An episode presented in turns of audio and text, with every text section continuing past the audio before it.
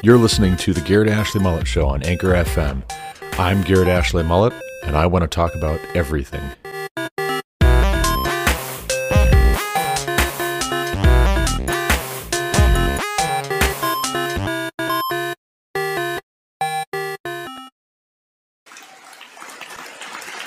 I'm not new to this place. I stand here tonight having served as long as about any one of you have ever served here. But I've never been more optimistic about our future, about the future of America. We just have to remember who we are. We're the United States of America, and there's nothing beyond our capacity if we do it together. God bless you all, and may God protect our troops. Thank you.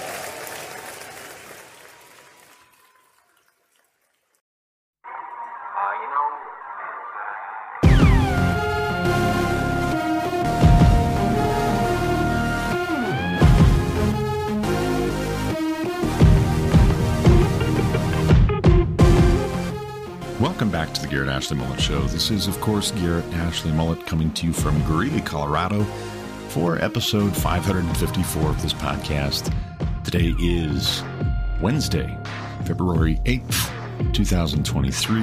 And, of course, that was a small clip from the State of the Union address that President Joe Biden delivered to a joint session of Congress last night in obligatory fashion. We're going to delve into it, and we're going to do a fairly comprehensive treatment of several sound bites and clips and a little bit of a response.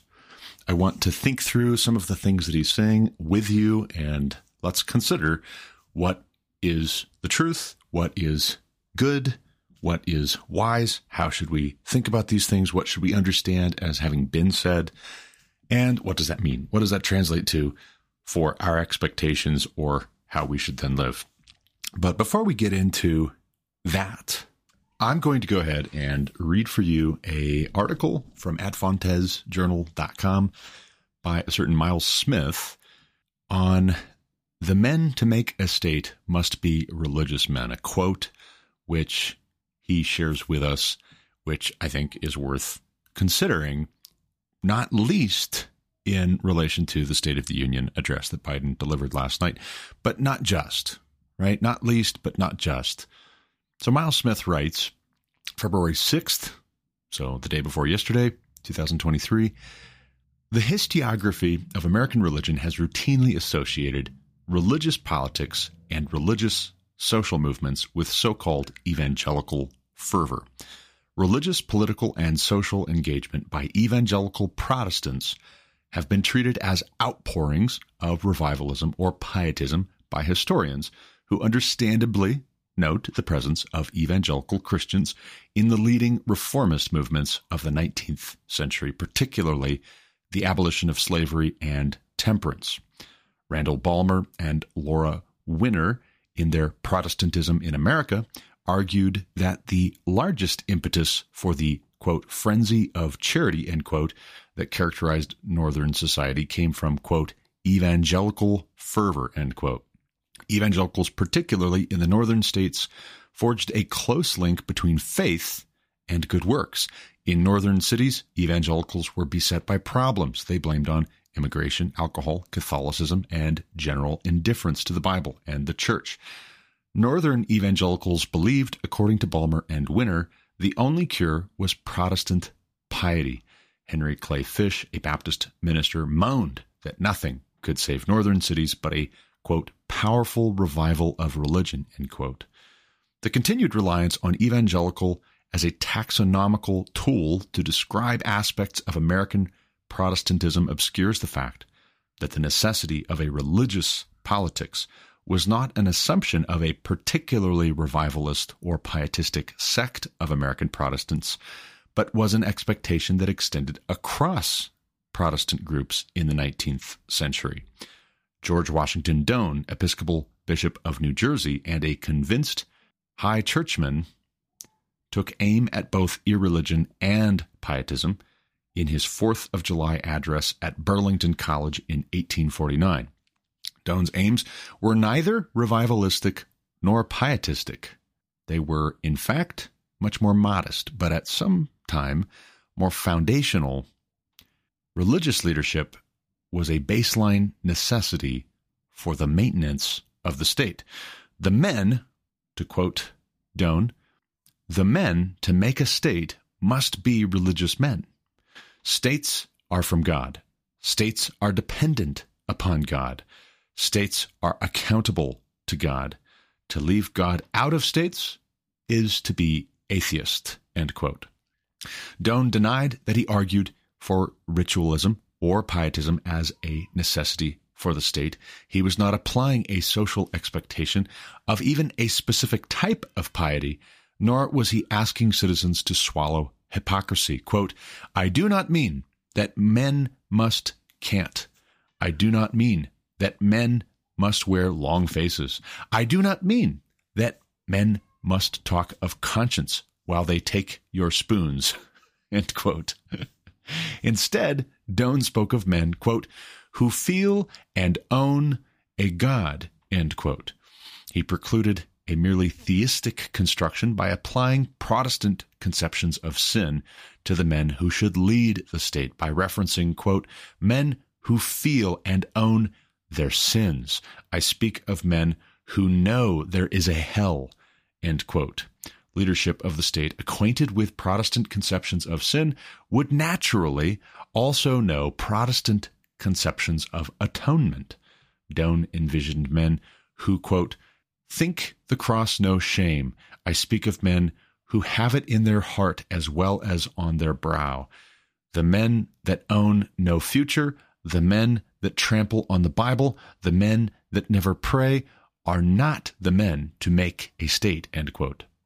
Assertions that the state needed religious men for its fundamental maintenance were not new, particularly revolutionary, nor inconsistent with religious disestablishment.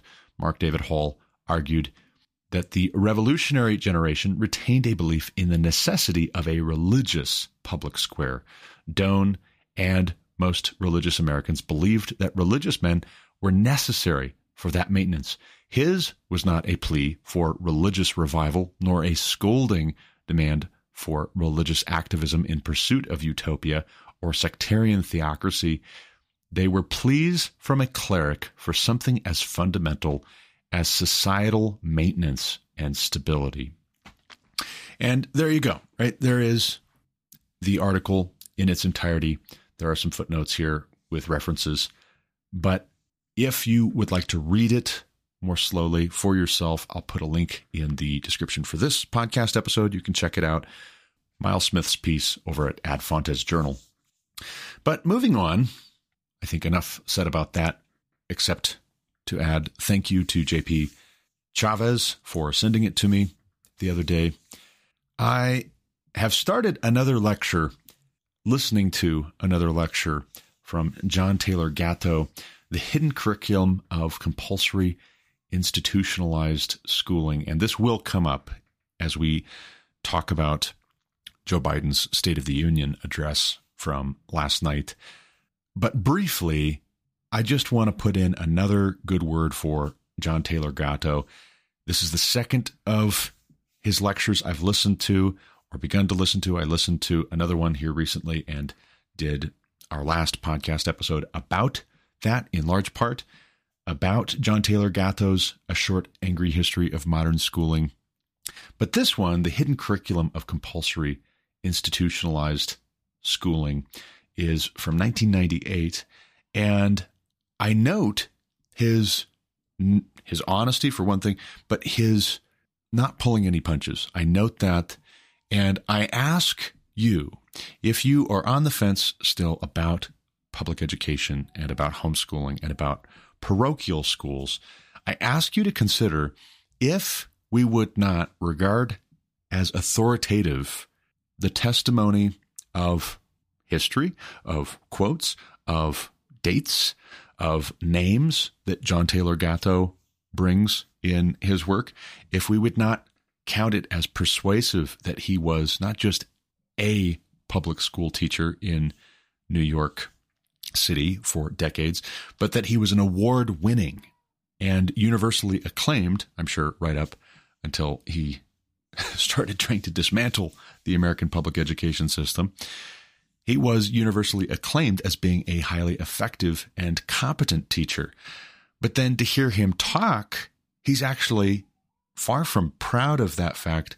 He is wanting to make things right because he sees what it was that he was sent there to do as not being so much first and foremost to educate these children as to provide them with obedience training after a fashion, obedience training for the progressive vision of what America should be like.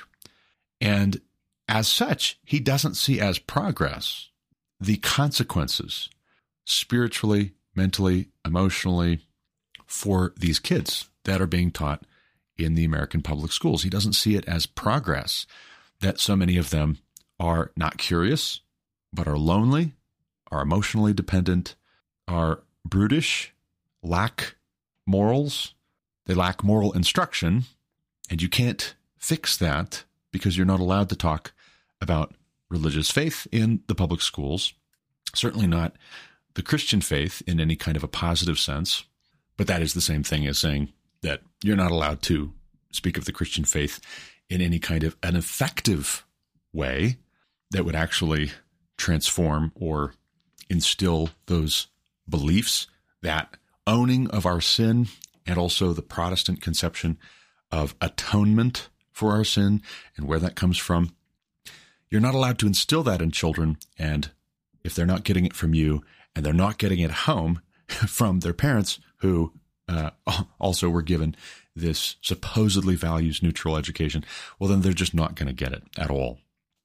I'm impressed by John Taylor Gatto's way of describing the problem with American public schooling, compulsory schooling.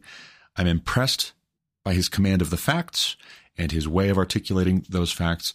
But again, I would ask you, if you don't find the testimony of a man like John Taylor Gatto to be persuasive, what would you find persuasive? If you don't find the statistics and the names and the dates and the quotes that he brings to bear persuasive, what would you find persuasive? And if your answer is nothing, well, then you are being willful. Then you are unpersuadable. And what if the truth is other than what you insist on believing? What if actually the public schools are not something in need of saving? They are something we need to save our children and ourselves and our country from. That's John Taylor Gatto's position. That is my position. And this is why we homeschool. And oh, by the way, I got a notification on Instagram this morning when I very first woke up, or before I could even be accurately described as awake, before I'd had my first cup of coffee, I got a notification on Instagram that someone had tagged me in a post. And I want to read this for you because I was very encouraged by it. And a big thank you to the one who tagged me. Joy in Play Life. Quote, written from a dad's perspective, this book is bold in sharing all of the concerns and issues with public schooling nowadays, as well as explaining the numerous benefits and advantages in homeschooling our children. The author, Garrett Mullet, was homeschooled himself and shares his own experiences as well as how he and his wife are now homeschooling their own children. Have you read this book? Let me know your thoughts below. And she's got a picture of the front cover of my book. And also, it looks like gave it 5 stars, which is cool. And thank you for that, Joy in Play Life. She's got a few excerpts here. One, for instance, highlighted is a quote from my book. The first step to overcoming insecurity with regards to homeschooling your child is asking how much of your insecurity stems from fear of other people disapproving, and how much of your insecurity bears any relation to trusting in God. Another excerpt she's got highlighted here is, quote, creativity and problem solving cannot exist without freedom. Yes, liberty can be overwhelming in combination with uncharted. I think that was uncharted, and she might have mistyped that. Sorry. In combination with uncharted territory and a multitude of options, but it can be exciting if we choose to see it that way, and we should so choose. And then also, too, she's got another quote from me in the book. Homeschooling is easier than it looks, but it does not have to be easy in order to be worth it. One last one. But still greater than academic excellence, we want our children to develop good character. We want them to become virtuous and noble. We want them to not only learn right from wrong in an intellectual way, as though knowing counts for anything in and of itself. And so again, thank you to Joy in Play Life on Instagram for reviewing and plugging my book to your followers on Instagram. I really appreciate that. Do check it out. You can get it on Amazon.com, but if you do a generalized search, you can find it lots of places. I know that Hoopla is buying copies of my book here and there, and so you might be able to find it through the Hoopla app from your local library. Pull up the ebook version of it. That would be one way for you to experience it, but it's available on e-reader from a lot of platforms. So do check it out if you would. Be persuadable, please. Don't just be persuaded of whatever it is that you hear first or whatever seems to be the status quo. Be persuadable of the truth if it turns out that the majority of us are under a kind of hypnosis, under a kind of spell with regards to the education of our children. But moving on from education, let's talk briefly about a question that White House Press Secretary Karine Jean-Pierre was recently asked about Joe Biden and his approval rating. What are the polls looking like with regards to Joe Biden? I'm going to go ahead and play a clip here, and you can hear for yourself. I won't have to read it for you in her voice or anything weird like that. But she was recently asked by the ladies over at The View about how they're feeling concerning the direction of the country. How's the country doing? How are Americans feeling about the State of the Union? Here's that exchange. With record low unemployment and inflation cooling, the president is claiming the state of our economy is strong. But 41% of Americans think they are worse off financially than they were when President Biden took office, the most negative response to that question in the history of ABC polling. Now, if the economy is strong, why don't more Americans feel that way? Because it's been a very hard couple of years. As I said, the president's going to, in his State of the Union, speak to folks who are still struggling. When the president walked into this administration, the economy was tanking, COVID was taking over, was ravaging our country, and he took action to make sure that we got the economy back up and running. Look, when you think about the economy, what the president has done is transform the way we think about it, right? We used to talk about trickle-down economy. He doesn't say that. He doesn't believe in that. He believes in building an economy from the bottom up, middle out. And that's what you've seen. And I've talked a little bit about the data points, which is wages are up, unemployment is at a historic low, more than 50 years. You think about the more than 12 million jobs that we've created. You see manufacturing jobs are coming back. More than 800,000 jobs are already being created in the manufacturing industry. Those things matter. They are really important. That's what you're going to hear from the president about the tremendous progress that we have made. But we understand that Americans are still feeling some of that struggle. They are still feeling what we have gone through, one of the worst pandemics in a century. That is the reality that we're in. But I'll say this lastly, which is polls go up, polls go down. We all know this. I know you all talk about this very often, so we know that's a reality. But what we're going to focus on are the data points that I just laid out, how we are going to continue to deliver for the American people. And let me just say also this is in 2020, during the primary, they said President Biden or Vice President Biden at the time wasn't going to become the nominee. In 2022, they said, the poll said, hey, you know what? It's going to be a bloodbath. It's going to be a red wave. And we're going to see something, another shellacking, if you will. That didn't happen. So, again, we're not going to pay too much attention to the polls. We are going to meet the American people where they are and continue to do what we can to give them a little bit of breathing room, which is something that the president says every time we talk about the economy or he talks about the economy. Okay, so allow me to translate, if I may. 30% of Americans are just plain wrong. They're just plain wrong about how they feel. And it's just that. It's just feelings. It's just feelings. They're feeling down because it's been a hard few years. But don't worry. Joe Biden is going to build this country back better from the bottom up. Never mind that in order to do that, he has to be at the very, very top And he's also got to ram through whatever it is that he wants and whatever he thinks best from the top over and against the objections and complaints and counter proposals of his political opponents and the, I would say, flyover country Americans who are continually marginalized, mocked, ignored when possible, but when they can't be ignored, ridiculed and put down and maligned. Never mind all of that. We're going to build back better from the bottom up, from the very top. Got that? Does that make sense? From the very top, he's going to build back better from the bottom up. That seems like doublespeak, actually. Can I just say, with respect, KJP. KGB, KJP. They're so close. Can I just say, I don't believe you. I don't believe you. I don't trust you. I don't trust you. When I personally, and I can't speak to every metric that's being cited here and tell you whether it's true or not, I can tell you just my own personal experience as a breadwinner for my wife and myself and our 8 children.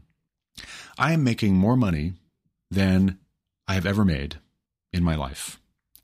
And yet I feel as pinched as ever financially. I am making more money than I have ever made in my life, and we are living paycheck to paycheck and hoping and praying that something breaks loose and something turns around so that we can start to make progress on paying down our debts and building up savings and buying a house instead of renting indefinitely. I am making more money than I have ever made in my life, more money than I ever would have dreamt when my wife and I first got married back in 2006, November 25th, 2006. I would have never dreamt that I would be making this much money per hour as I am right now. And after a decade plus working in the oil and gas industry, I have experience all over the Rocky Mountains. I have connections up in Canada. I have connections down in Texas. I have connections all over. I am sought after. I am talent that big oil companies want to hire. Third-party contract companies want to hire. Automation experts outside of oil and gas want to hire. I am sought after for my skills and my experience. And yet, it's still not enough to keep up with the rate of inflation. It's not enough. Now, I've got 8 children, and as we'll get into when we talk more specifically about the State of the Union address from last night, there are tax credits for parents like myself who have children, and I'm glad that there are tax credits for parents like me, fathers like me, so that we get to keep a little bit more of our wages. But here's the nasty little secret about inflation. Inflation is a tax. Inflation is a tax. And therefore, it's just a lie to say that there are no new taxes. Taxes haven't gone up on anybody making under $400,000 a year. It's just a lie because inflation is causing the cost of my groceries, my utility bills, the fuel that we put in our vehicles, the books that we buy to homeschool our kids, the rent that we pay on the house because we can't buy a house, literally everything. Literally everything is more expensive because this administration and the Democrat Party in particular is addicted to spending money that they don't have, and they print it out of thin air when they can't get it in taxes. When they print it out of thin air to fund their welfare state and to fund their foreign policy initiatives and to fund their research and development, to fund, more to the point, their social engineering, not just here in the U.S., but around the world. When they print money out of thin air, they devalue our currency. They devalue the dollar. Therefore, they devalue the value of our wages relative everything else that we would possibly need to buy first and foremost, and then want to buy thereafter. Taxes have gone up for everyone. How much have they gone up? Take a look at the inflation rate. That's your answer. In part. That's not even the whole answer, but that's at least, at bare minimum, how much your taxes have gone up, since inflation is a hidden tax on everyone. The only people that inflation is not a tax on, the only people who are not taxed by inflation are the ones who are completely self-sustaining and off the grid. They have their own electricity generation capacity. Their utilities, therefore, are non-existent because they have their own water well, they have their own solar panels or hydro, or they just don't have electricity. They grow their own food in a greenhouse and they've got livestock, or they hunt. They make their own clothes. The only people that inflation is not taxing are the ones who are not participating in this economy. So it's disingenuous. Karine Jean-Pierre, with respect, what you're saying is not true. And the 30% who are saying that they feel like the state of the country, the state of the union, the state of the economy, the state of their personal economy is worse since Joe Biden took office, they're not imagining it. Things are worse since Joe Biden took office. And oh, by the way, let's go back and let's talk briefly about how the economy was doing right before Joe Biden took office. It was primarily Democrats who wanted to shut everything down, lock everything down, push mandates, make everyone hate each other, censor anyone who objected, anyone who complained, fine or jail people who violated or disobeyed the mandates and the lockdowns, throwing them out of work, destroying their small businesses. The reason why the economy was in the bad shape that it was when Joe Biden took office is because Democrats made it that way by being control freaks.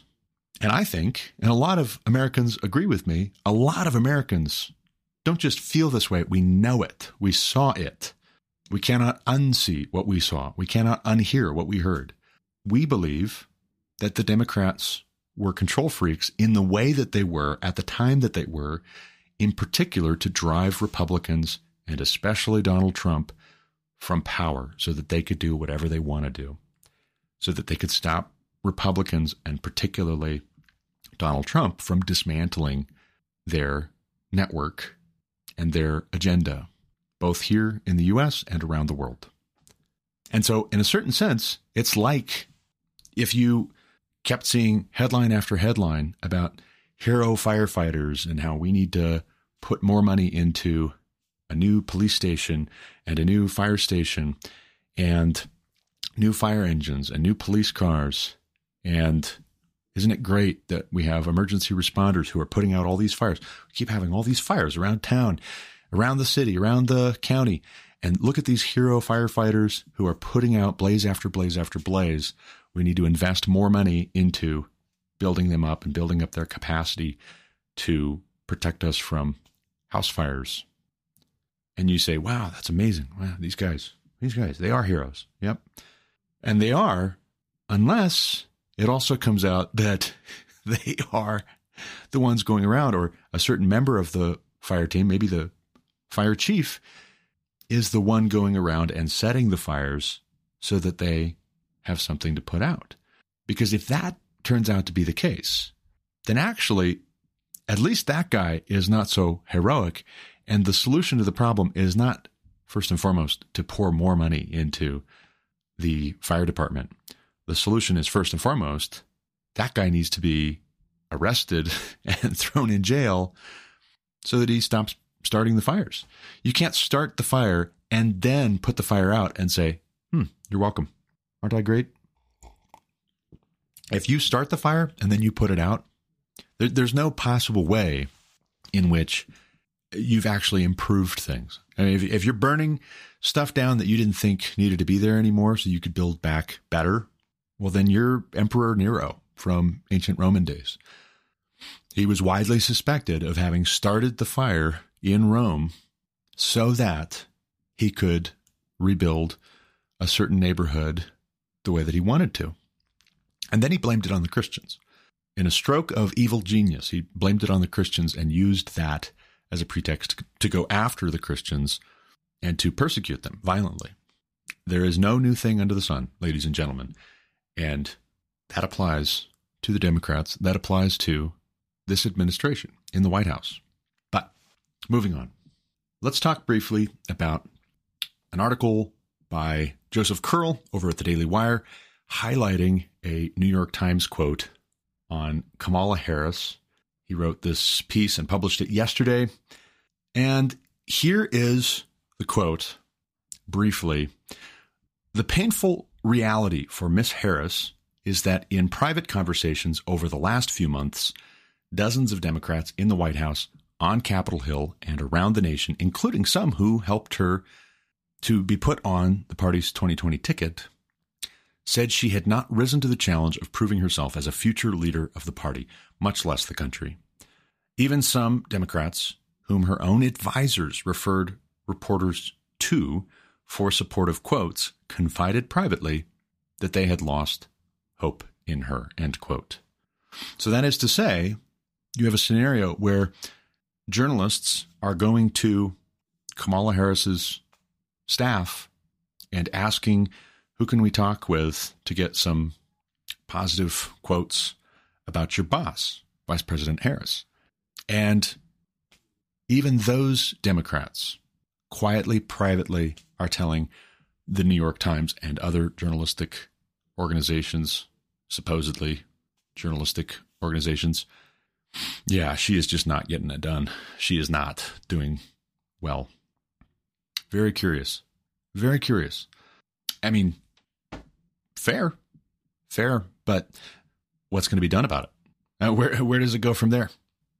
My honest answer, my honest prediction is that it will go pretty much nowhere openly and honestly, but that in both the case of Karine Jean-Pierre and Kamala Harris, you have two persons who have been put in the positions that they have been, not because of skill, but because of intersectionality. First and foremost, they check boxes, not based on competence, first and foremost, but based on who is likely to vote for Democrats based on the color of skin and gender and even sexual orientation. And insofar as that is still a sacred cow for the left and for Democrats, it's still so useful as they see it, they're not going to let it go. They're going to double down. And anybody who criticizes it, and this is part of the reason why they were put in those positions, is anybody who criticizes it can be accused of sexism, racism, homophobia, and can therefore be silenced. You can silence your critics. You can silence your political opponents. You can silence those who would present a different idea just by calling them sexist, racist, homophobic. And then you don't even have to debate the merits of your position. You can't criticize their work, and also you can't criticize the larger agenda of this administration because intersectionality, because actual racism went into the appointment of these two women. Actual sexism went into the appointment of these two women. It's exploitative, it's mercenary, and it's hurting the United States of America. It's hurting our people. This is bad for the soul. This is the opposite of what the Miles Smith piece over at Ad Fontes is talking about, where we need men who are religious, who have a God that they believe in and obey and fear appropriately. They believe that there is a hell, and they believe that their sin, apart from the grace of God, will send them to that hell, and therefore they are mindful, and they are reverential, and they are circumspect. The way that the Democrats appoint who they appoint and run who they run and propose what they propose and defend what they defend is godless, plain and simple. It is the opposite of what Miles Smith's article is driving at. And that's why we need to meditate on what the actual solution would require, namely bringing the Christian faith back into the public square, having a distinctly, decidedly religious public square, not one where we put up with hypocrisy. What was the quote from Doane about the stealing of spoons? It's a great word image here. I do not mean, he says, that men must wear long faces. I do not mean that men must talk of conscience while they take your spoons. It's like, yes, thank you very much. Boy, doesn't that just capture it? That's not what people like me are arguing for. That's not what men like George Washington Doane have been arguing for since this country's founding. But nevertheless, let's move on to talking about the State of the Union address itself. I've got, 1, 2, 3, 4, 5, 6, 7, 8, 9, 10, 11, 12, 13, 14, 15 highlights that I hope we've got time to get to, and I'll play some audio for you and then we'll respond. That's a lot. It's a lot, I know.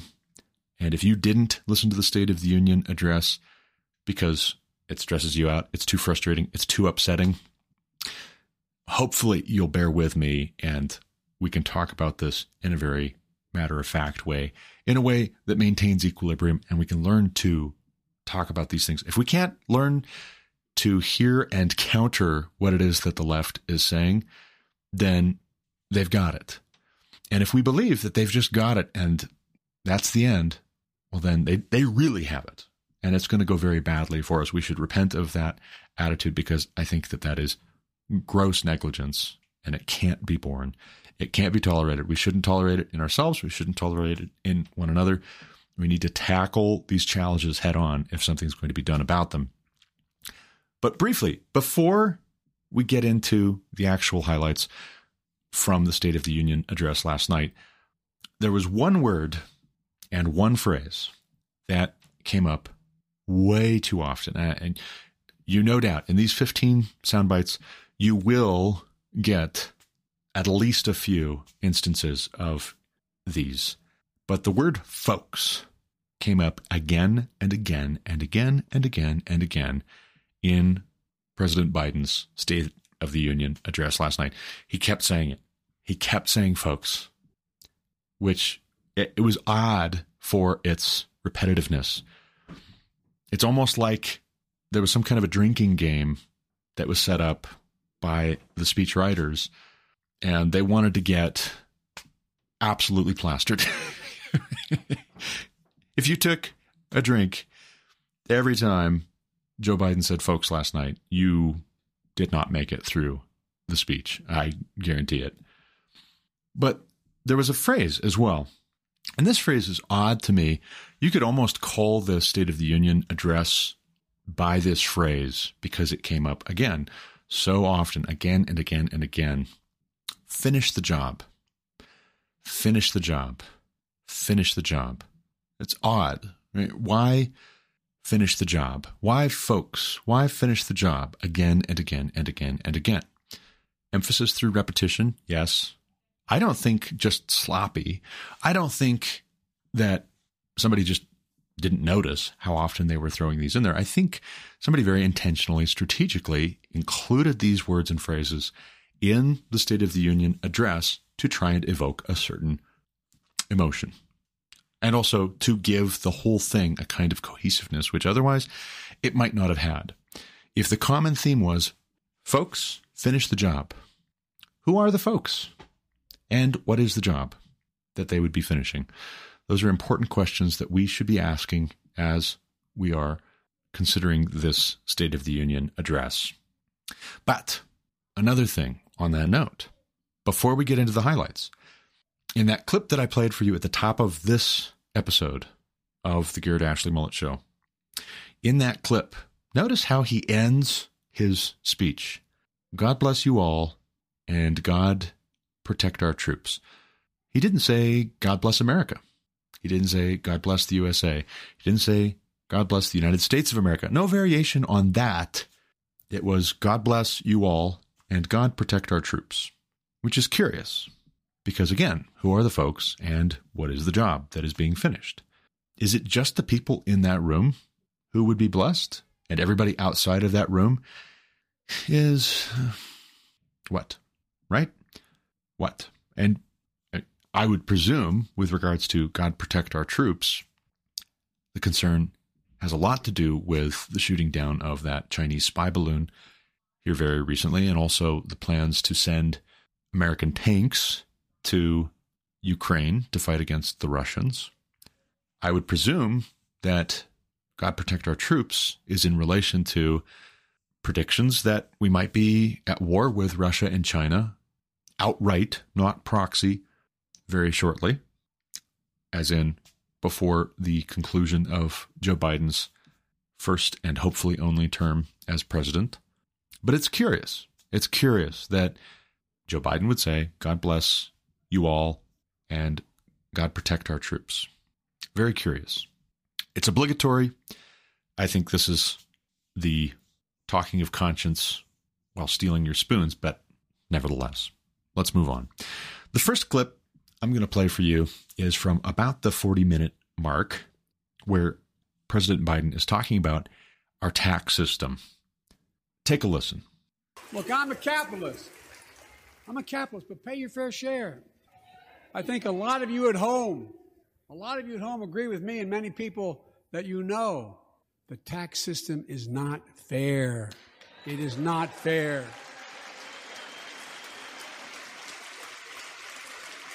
Look, the idea that in 2020, 55 of the largest corporations in America, the Fortune 500, made $40 billion in profits and paid zero in federal taxes? Zero? Folks, it's simply not fair. To quote Thomas Sowell, what exactly is your fair share of what someone else has earned? What exactly is your fair share of what someone else has earned? It's a rhetorical question, but really, by all means, please answer. The presumption that we all should pay taxes and that's fair is upside down and inside out because it implies that the government is God. How many Americans believe that we should tithe the first 10% of the fruit of our labors to the church? And yet, by contrast, how many Americans are convinced by this kind of rhetoric that we should pay the first 5, 10, 15, 20, 25% of the fruit of our labors to the state and federal government? Where is your notion of fairness coming from, and what informs it, sir? What exactly is your fair share? Really, truly, that's an important question we need to be asking. And also, as you can hear, there's a hubbub in the background. There was throughout the speech, actually, a lot of shouting, I presume from Republicans, although I can't see in the video that I was watching from Right Side Broadcasting on YouTube. I presume it's Republicans who are loudly objecting when he makes this claim that is very inflammatory about the largest corporations in America paying no taxes. I think you and I would agree that we all are paying taxes left, right, and center. Some people are particularly good at finding ways to minimize their tax bill. Some people do pay next to nothing in taxes. But again, it's disingenuous to say that anybody is not being taxed because inflation means we are all being taxed quite a lot, as a matter of fact. But let's move on. Let me be crystal clear. I said at the very beginning, under my plans, as long as I'm president, nobody earning less than $400,000 will pay an additional penny in taxes. Nobody, not one penny. But let's finish the job. There's more to do. We have to reward work, not just wealth. Pass my proposal for the billionaire minimum tax. You know, there's 1,000 billionaires in America. It's up from about 600 in the beginning of the term. But no billionaire should be paying a lower tax rate than a school teacher or firefighter. I mean it. Think about it. Okay, I'm thinking about it. You said to think about it? I'm thinking about it. Let's think about this. Pay close attention to the precision of language here about tax rate. And now consider overall taxes actually paid. If I am being taxed because I drive on the roads, for instance, am I driving on the roads 100 times as much if I go from making six figures to making seven figures? I'm not making seven figures, just to be very clear, unless you're including decimal places, but nevertheless, am I using the roads 100 times as much? Also, too, am I not generating enough?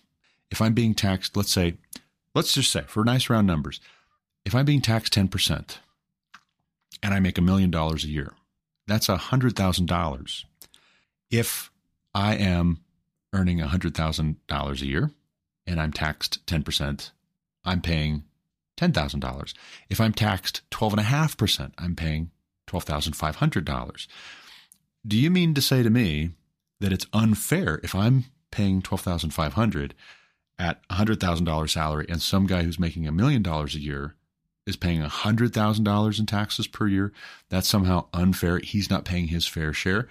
He's paying as much as I make in a year in taxes, even if it's a lower tax rate. He's paying more overall taxes. And what's he doing with the money that he keeps? Oh, by the way. And how is it that he's actually making this money in the first place? Oh, by the way. That's what I'm more concerned about. That's what I care more about. Is he making that $1 million a year because he's a good businessman, because he's got a good product, he's got a good company, because he's treating his customers and his employees and the community well, and that's profitable? If so, well, then I hope he can keep more of his money so that he can invest it right back into his business, so that he can hire more people, so he can raise wages for the best talent, so he can give bonuses to his employees, so he can buy new equipment, so that he can invest in infrastructure, so he can expand, so that he can donate to causes that he cares about in his neighborhood or in his city or in his county or in his state. Again, let's think about it. Yeah, absolutely. Let's think about it.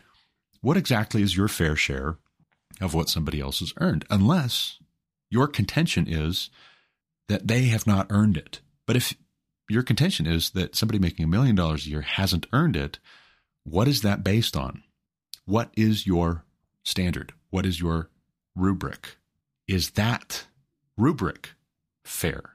And is it true? And is it good? That's what I care more about than how much you're taxing somebody who makes way more money than I do, or has way more wealth, or has a much bigger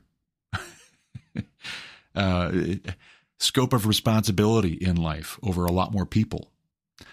That's what I care more about. Let's think about it.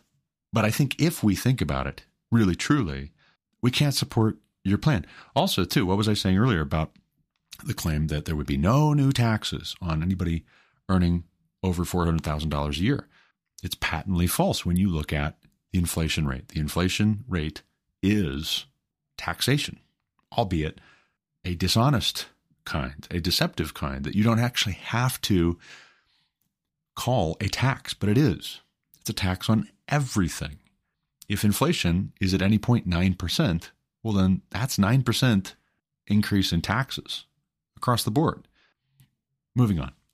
Let's talk through a little clip shortly after this one that I just played for you, where he speaks about big oil. Have you noticed big oil just reported its profits, record profits? Last year they made $200 billion in the midst of a global energy crisis. I think it's outrageous. Why? They invested too little of that profit to increase domestic production. And when I talk to a couple of them, they say, we're afraid you're going to shut down all the oil wells, all the oil refineries anyway, so why should we invest in them? I said, we're going to need oil for at least another decade, and that's going to exceed and beyond that. We're going to need it. Production. If they had, in fact, invested in the production to keep gas prices down, instead They used the record profits to buy back their own stock, rewarding the CEOs and shareholders. Corporations ought to do the right thing. That's why I propose we quadruple the tax on corporate stock buybacks and encourage long-term investments. They'll still make considerable profit. Now, okay, a number of things. Okay, so a number of things. First off, I've worked in oil and gas for over 10 years. I'm coming up on 11 years in May, actually.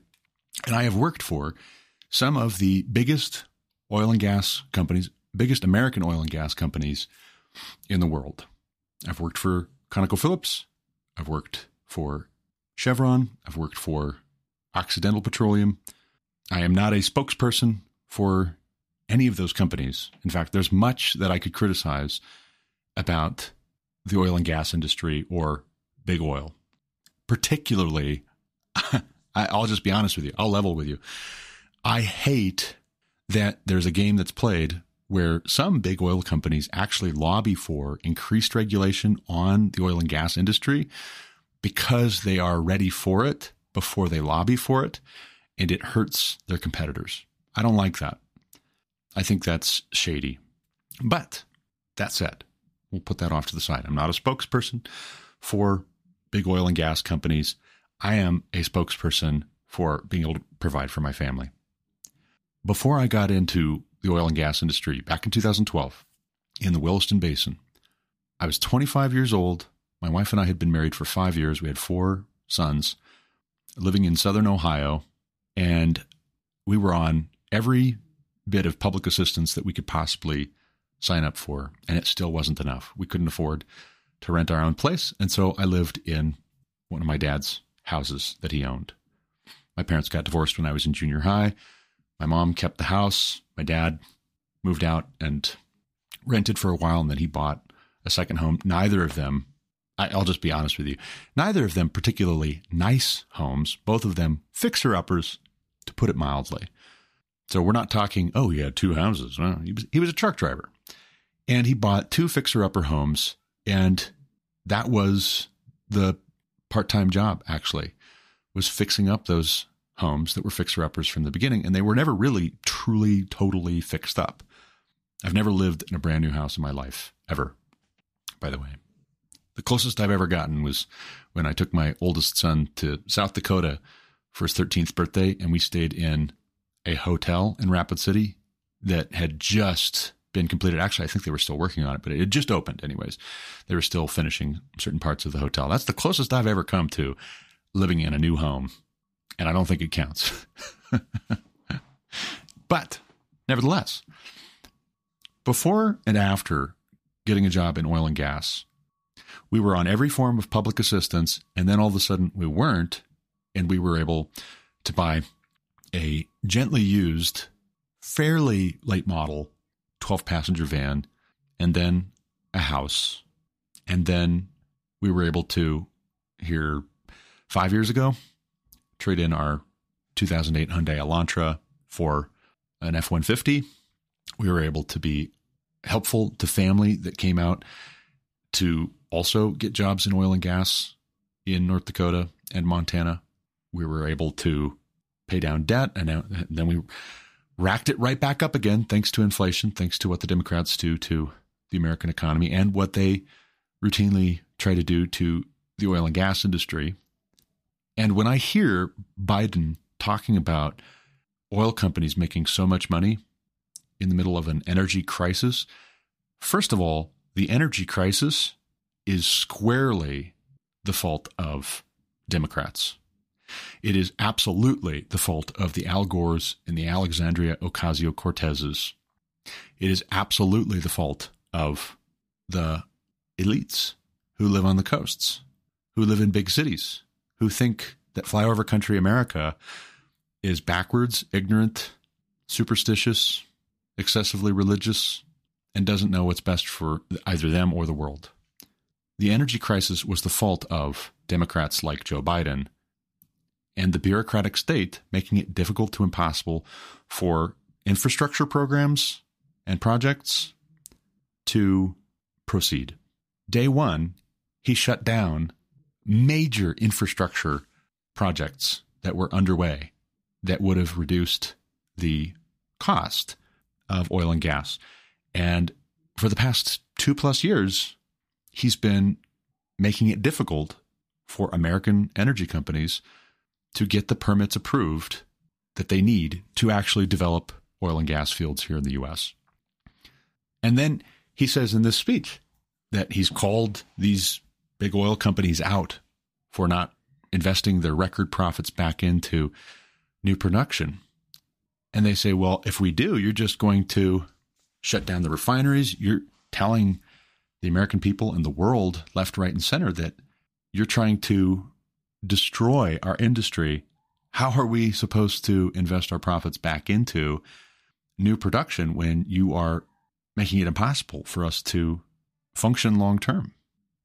And oh, by the way, one of the things that these big oil companies are doing, and they get accused of greenwashing by the environmentalists, but one of the things that they're trying to do is they're trying to abide by the regulations that the left has imposed on them. And they're also trying to get ahead on the renewable energy front, because everybody left, right, and center is saying that it's going to be very hard to do business as an oil company in the years to come. Now, Biden says, oh, we're going to need oil and gas for at least another 10 years. And some Republicans laugh, and the Democrats in the gallery booed, some of them. But that's a bad joke. That's a not funny joke.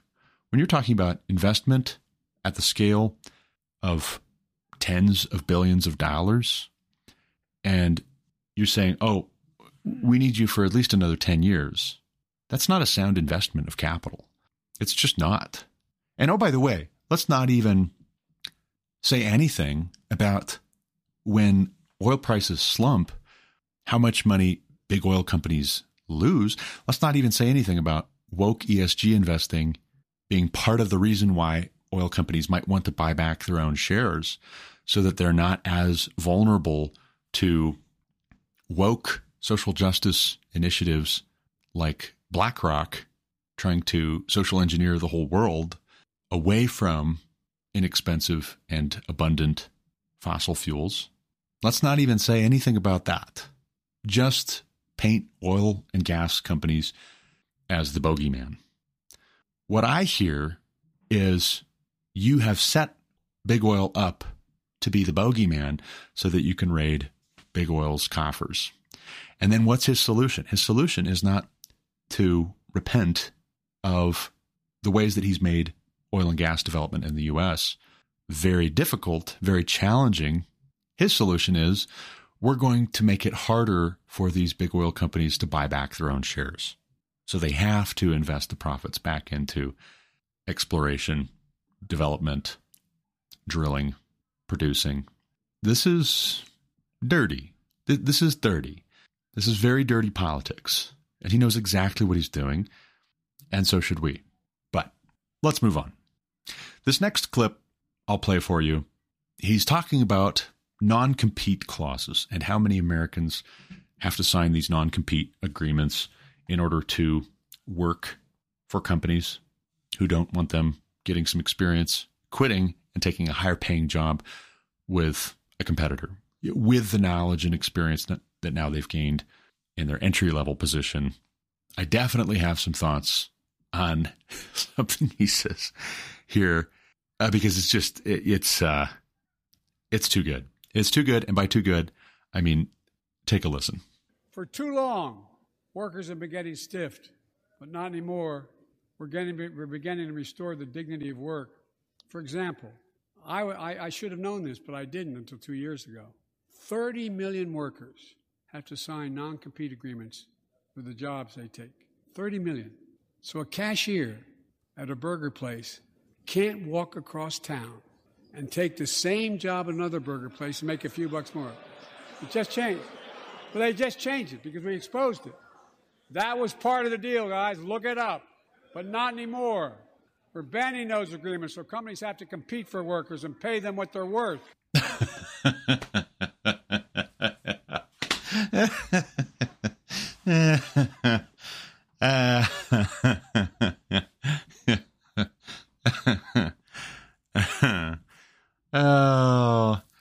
Let me get this straight. Let's just double check. And did I hear that right? The president of the United States of America thinks that a cashier at Burger King is being required to sign a non-compete agreement to go work for Burger King that would prevent them from quitting their job at Burger King and going across town and getting a job at McDonald's for more money. Does he actually, is he serious? Does he actually think that that's a thing? Does he? I mean, like he said, he's been in Washington, D.C. longer than just about anybody, if not anybody. So he's never had to work a job in this economy that he is controlling. But somebody apparently told him this, and he believes it? I mean, where is that happening? Could it be a thing? Maybe, but why? Why would you need that? Why would that's not where non-compete agreements come into play. It's just not. Non-compete agreements are for when you're going to be working in a capacity that gives you access to very particular trade secrets that would be valuable to your competitors or the competitors of the business that you're working for. And you can take those trade secrets to a competitor, and that presents an unfair advantage rendered to your competitor, to where they can basically steal your intellectual capital or steal a company's intellectual capital, intellectual property by hiring away talent. That's where non-compete agreements come into play. So for example, let's say I work for a company that is inventing new software, and it's very special software, and how it works under the hood, like the particular secrets of why that software is going to be so effective and attractive to people that would buy it, that would pay for it. I am going to learn before I hire on. The company wants me to sign a non-compete agreement so that I don't go across town to a rival software company and take the secrets of how this software works under the hood. And also not just the secrets of the software, but also maybe, let's say, client lists. Let's also say potentially, intimate reports of the internal workings of the company that would then tip off the rival company as to where they need to invest or target where the vulnerabilities are. That's what non-compete agreements are actually about. That's where they come into play. Not when you're running the cash register at Burger King and McDonald's is hiring for $2 more an hour. That's disingenuous. If Joe Biden actually believes that, then it just goes to show how out of touch he is. If he doesn't believe it, then it goes to show how dishonest he is. If his advisors have told him that based on a single example, like I can't even imagine where a non-compete agreement would come into play for a cashier, because the cash register you're running is not going to be some special secret sauce that your competitors want to hire you away because you know it. And, come over here. We don't have cash registers, but you've used a cash register before, right? Yeah, we want to eliminate that competitive advantage that Burger King has over McDonald's. And all the while, Burger King, their CEO, their corporate board is like, oh no, McDonald's is going to learn about cash registers. Don't allow that. And here comes Joe Biden and the Democrats to save the day. You got to be kidding. That's just silly. That's just plain silly. But this actually does lead into our next clip. We're going to play a clip here regarding how Joe Biden sees education, particularly public education in the United States of America, the way he frames it, and the way he sees our problem, or at least the way he wants us to see the problem with American public schools. Take a listen. When we made public education, 12 years of it, universal in the last century, We made the best educated, best paid, we became the best educated, best paid nation in the world. But the rest of the world's caught up. It's caught up. Jill, my wife, who teaches full time, has an expression. I hope I get it right, kid. Any nation that out-educates us is going to out-compete us. Any nation that out-educates is going to out-compete us. Folks, we all know 12 years of education is not enough to win the economic competition of the 21st century. We want to have the best educated workforce. Let's finish the job by providing access to preschool for 3 and 4 years old. Studies show that children who go to preschool are nearly 50% more likely to finish high school and go on to earn a 2 or 4 year degree, no matter their background they came from. Let's give public school teachers a raise. Okay, so a couple things. One, check out John Taylor Gatto's lectures and his books concerning American public education. Two, what would Neil Postman have to say about this? Three, have I mentioned lately that I wrote a book and this is why we homeschool? And this is why we homeschool. So this is a very wrong-headed at best, sincerely mistaken, badly mistaken, however sincerely, way of framing our education system here in the U.S. relative to the education system of other countries around the world.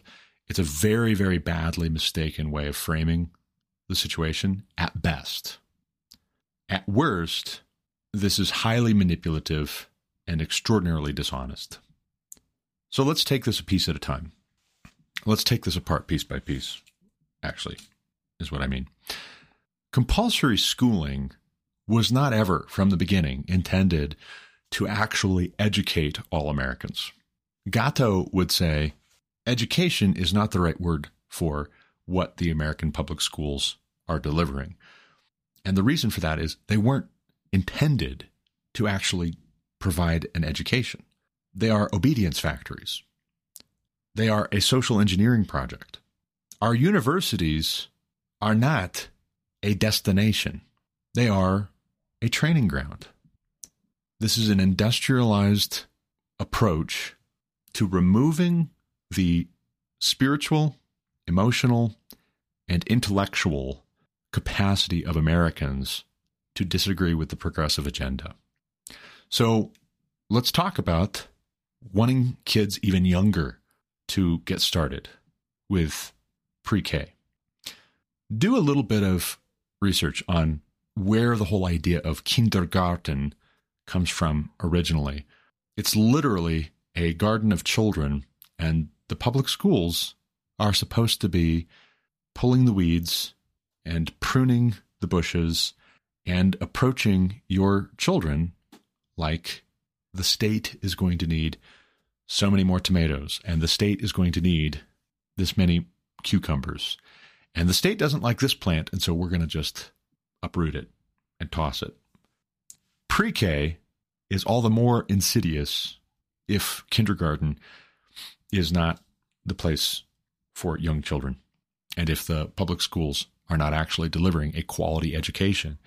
If the public schools are not delivering a quality education in K through 12, and our kids don't know how to read, they don't know history, they don't know science, they have no morals, they have no fear of God, they have no hope increasingly, but they have no restraint on their impulses. In fact, they're being encouraged to indulge those impulses as part of the brainwashing scheme, as part of the obedience training. Creativity, curiosity, independence, self-determination are ruthlessly weeded out because they are a threat to the social order that the progressives envision.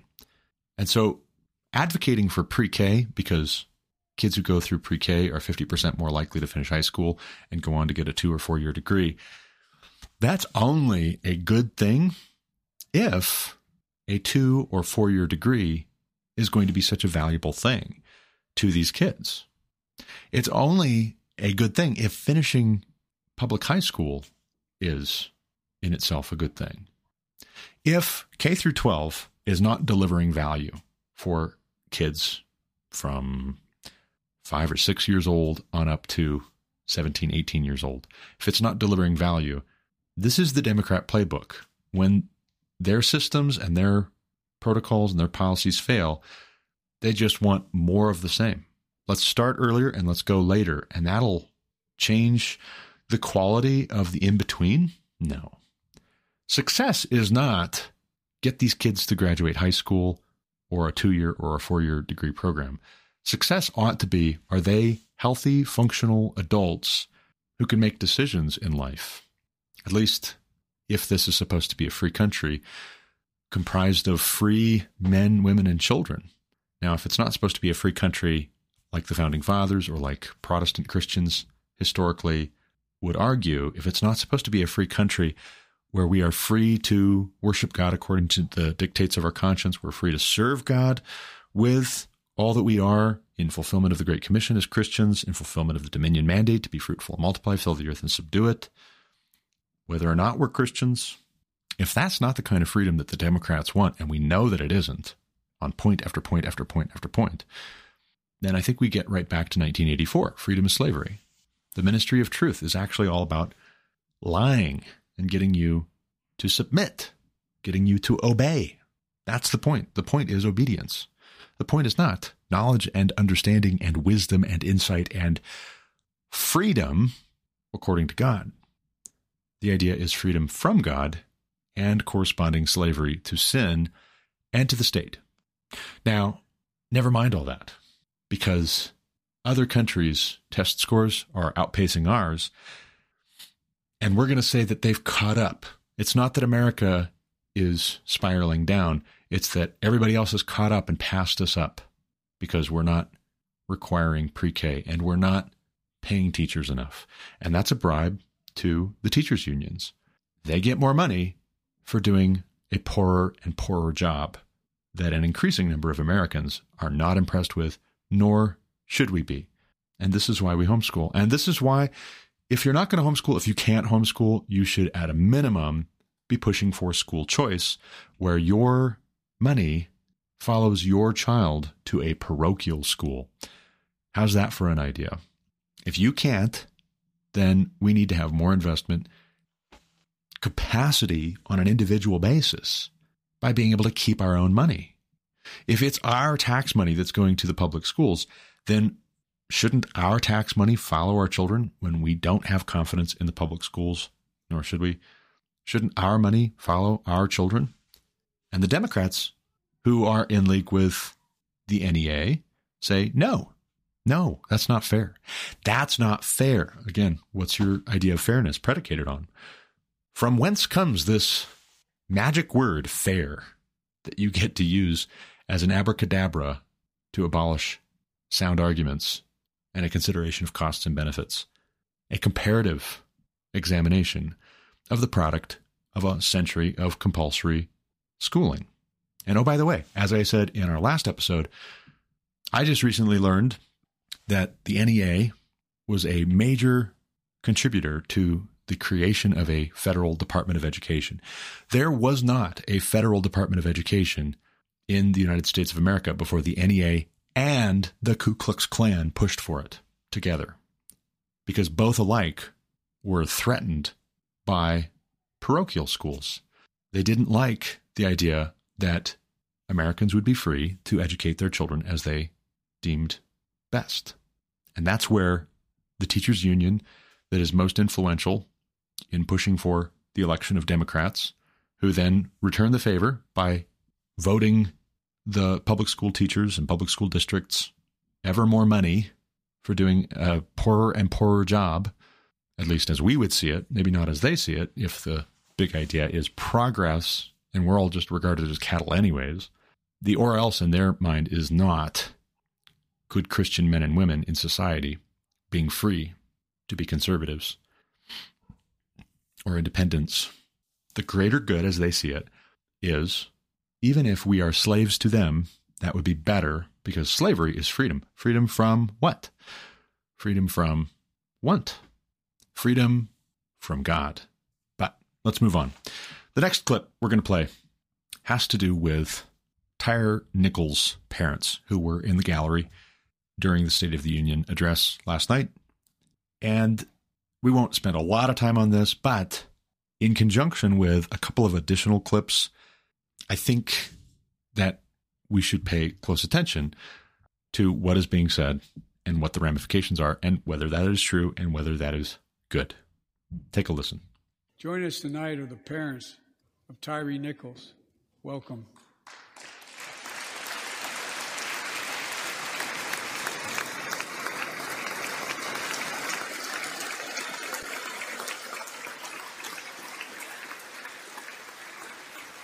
We had to bury Tyre last week.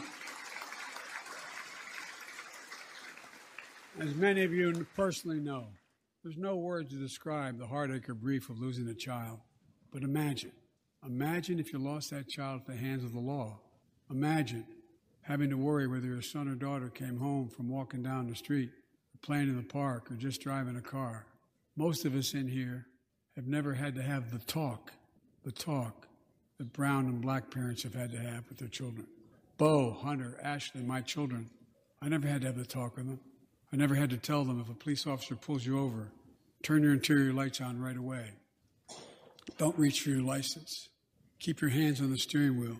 Imagine having to worry like that every single time your kid got in a car.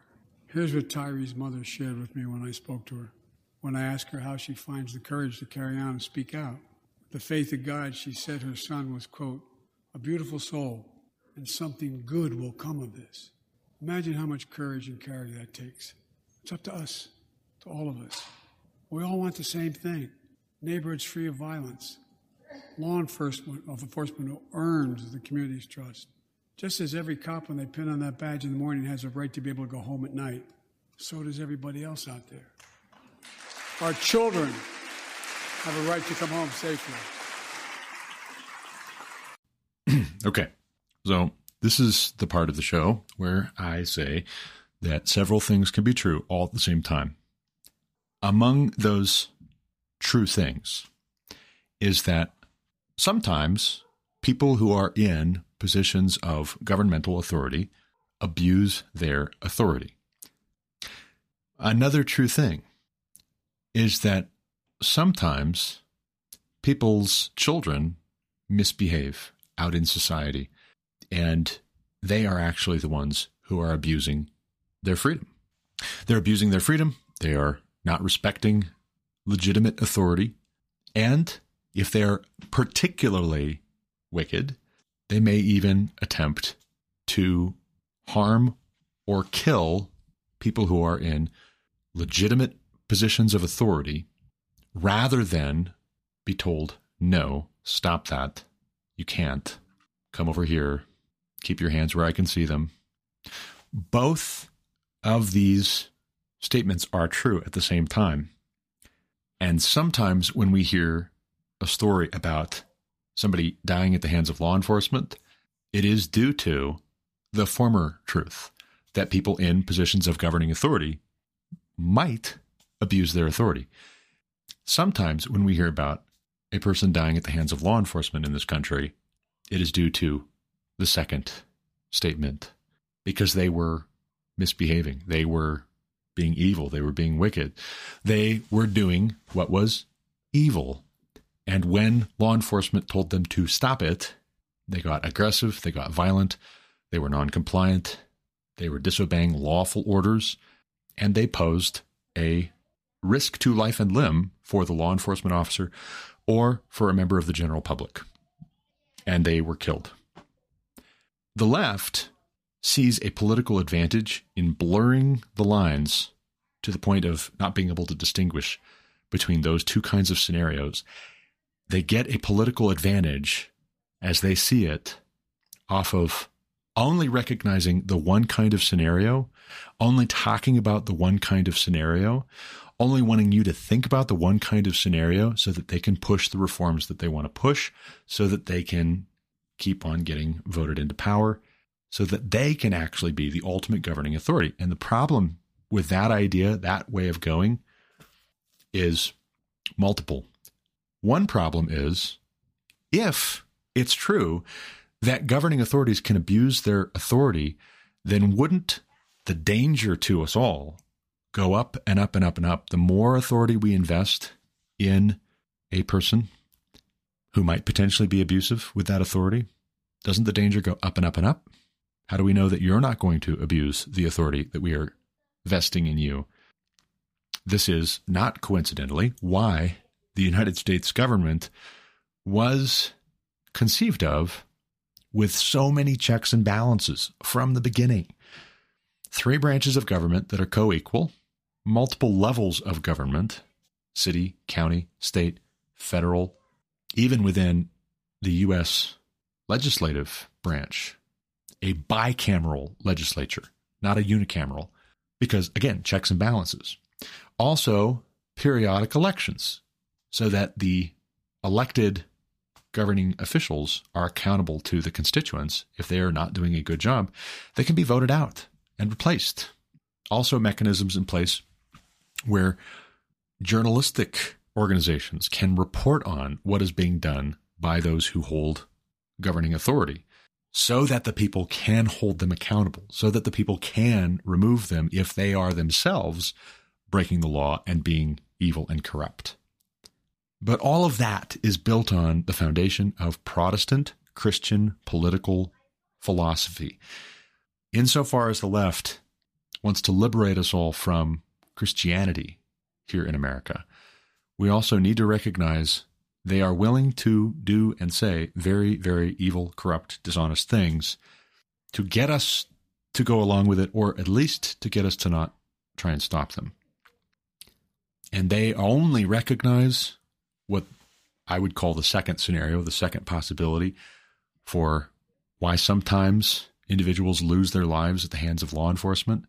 They only want us to think that those scenarios apply when it's politically convenient to them. And they want us to think that every scenario falls into the former category unless it's inconvenient to them. And what I mean by that is we're supposed to believe that people who are in positions of governmental authority should be assumed guilty until proven innocent, instead of due process, where they should be presumed innocent until proven guilty, except when they're at the very highest levels, like President Biden himself, except when the accountability measures and mechanisms would lead to he himself and his family being susceptible to criminal charges or criminal investigation. When it's that as a consequence, well, then no. No, you're a conspiracy theory. But it's not conspiracy theory if they paint every cop as potentially a racist oppressor. How about that? Also, might I just point out that the idea that everyone's child has the right to come home safe at night, that's not true. If your child is a rioter or a looter or a murderer or a rapist, they do not have the right to come home safe at night.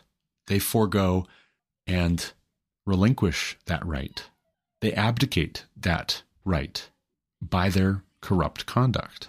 But again, several things can be true all at the same time, that sometimes those in positions of authority abuse their authority. Also, sometimes those who should be under authority take advantage of the fact that there's an opening, and they might run for it, or they might fight and kill somebody who is in a position of legitimate authority, because just like they were breaking the law when the cop showed up, they are definitely also willing to break the law to try and save their own skin, stay out of jail, stay out of prison, et cetera, et cetera.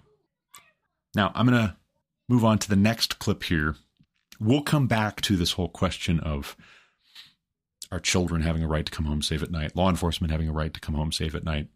We'll come back to it here in a couple of minutes. We've got a couple of clips to get through before we do, but this next clip has to do with part of the prescription Joe Biden and the Democrats are offering for solving the underlying problem as they see it that is leading to so many of our children not coming home safe at night. Take a listen. Give law enforcement the real training they need. Hold them to higher standards. Help them succeed in keeping us safe. We also need more first responders and professionals to address the growing mental health, substance abuse challenges. More resources to reduce violent crime and gun crime. more community intervention programs, more investment in housing, education, and job training.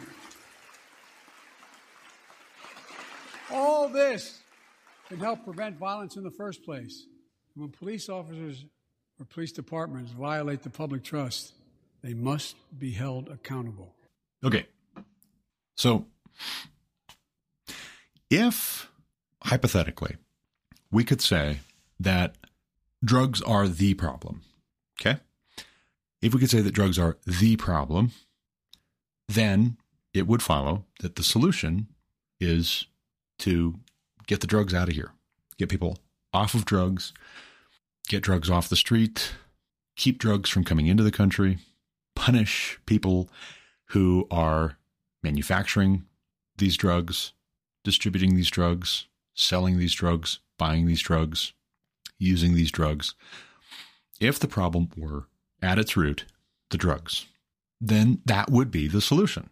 Also, too, if the problem were mental health, then the solution would be, and I agree, if the problem is mental health, then the solution would be we need more resources that are going to improve mental health. All right? Now, might I suggest to you that there is something upstream of the drug problem and something upstream of the mental health problem, and that upstream issue is common to both the downstream symptoms, namely drug abuse and mental illness.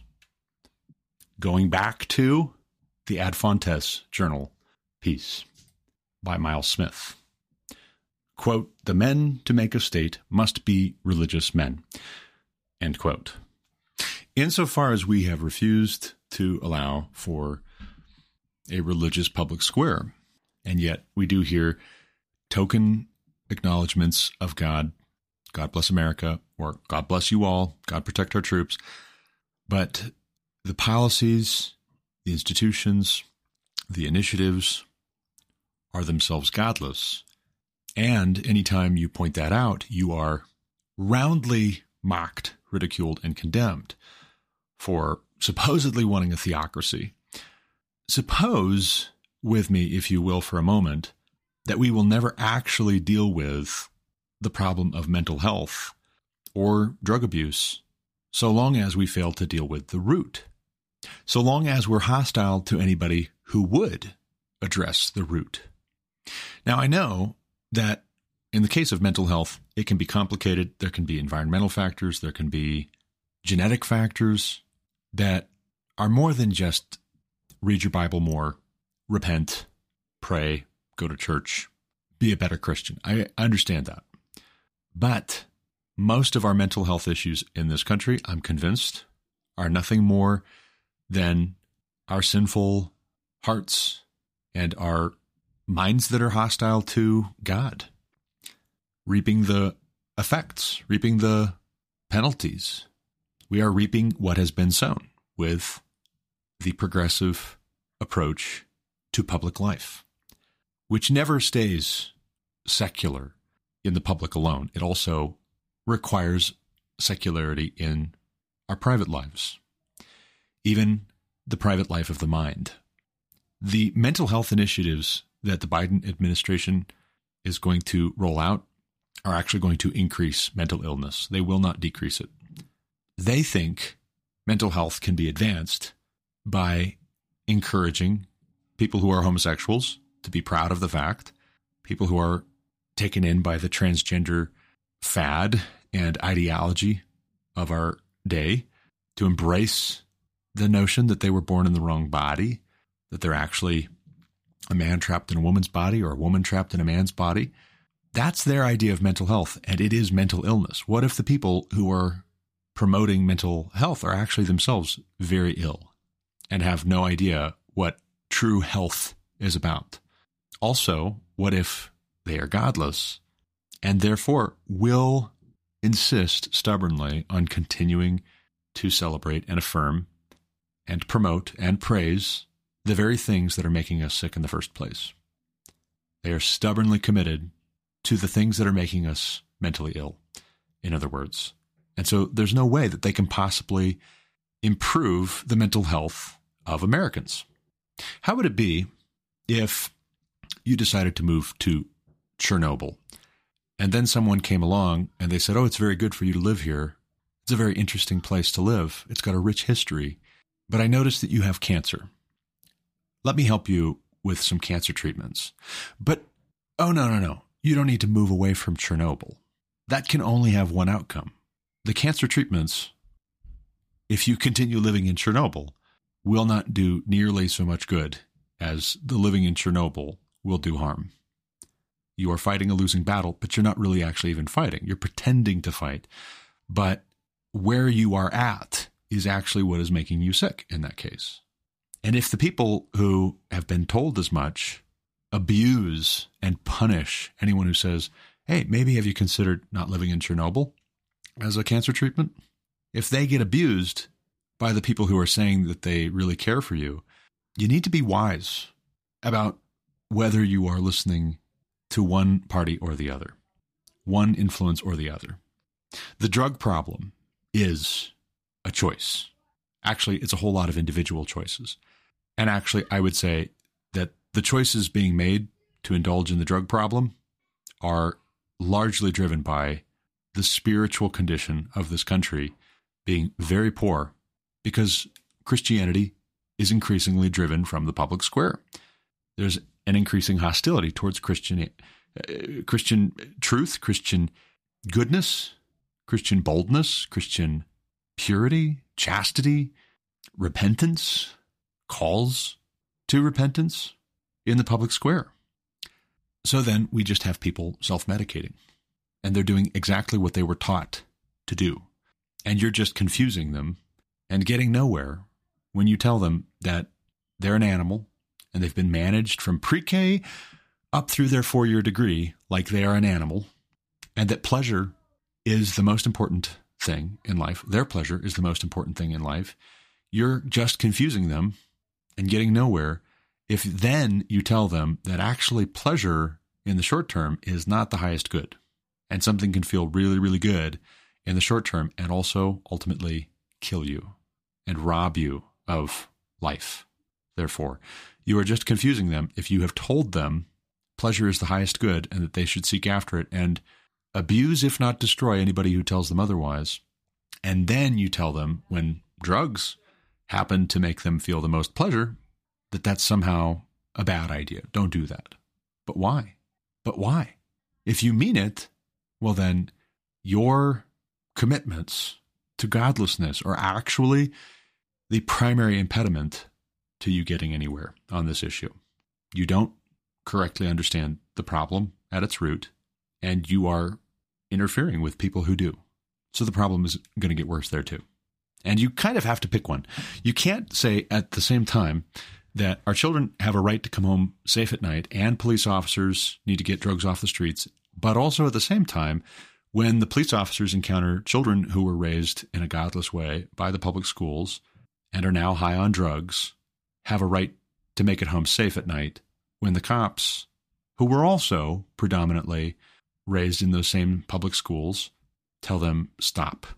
I'd like to talk with you. I'd like to ask you some questions. It's satanic. This is satanic. This is the work of Satan, plain and simple. And you can laugh, but you'll see.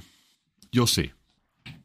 Moving on. Our next clip here at the 1 hour, 4 minute and 50 second mark on this Right Side Broadcasting video on YouTube. Here is Biden on gun control. That includes things like that the majority of responsible gun owners already support, enhanced background checks for 18 to 21 years old, red flag laws, keeping guns out of the hands of people who are a danger to themselves and others. But we know our work is not done. Join us tonight is Brandon Say, a 26-year-old hero. Brandon put his college dreams on hold to be at his mom's side. His mom's side when she was dying from cancer. And Brandon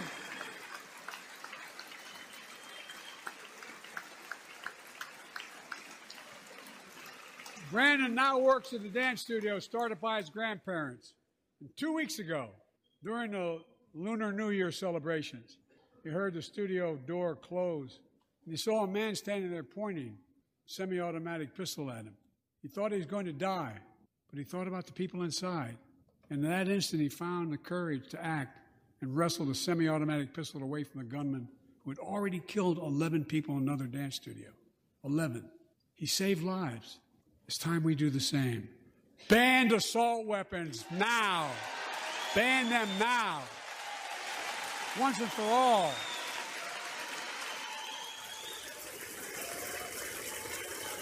I led the fight to do that in 1994. In 10 years, that ban was law and mass shootings went down. Okay, let's review. And I'll go slowly so that we can understand what just happened there. A little bit of a shell game, rhetorically. So he started out talking about the story of this gentleman up in the gallery and how he was there for his mom when she was diagnosed with cancer and dying of cancer. And that creates a sense of emotional investment in this character. And now he's going to tell you about this gentleman stopping a gunman who had come into the dance studio to murder with a, as Biden says, semi-automatic handgun. I think that's what he said. A semi-automatic handgun. He saved lives. He did a courageous thing. He thought he was going to die, but he did a courageous thing, and he stopped the gunman from killing any more people, including himself. And then Joe Biden changes the script abruptly, angrily, and confusingly, because next he says, ban assault weapons now. So he starts out talking about gun control, red flag laws. We need red flag laws. Keep guns out of the hands of folks who are a danger to themselves and others. And who all is that? Well, it's open to interpretation. All responsible gun owners support these things. Most responsible gun owners support these things. Yeah, but who are the responsible gun owners in your view? Who all qualifies, by the way? Also, who do you consider to be a danger to themselves and others? Also, what does that even mean, right? What does that even mean?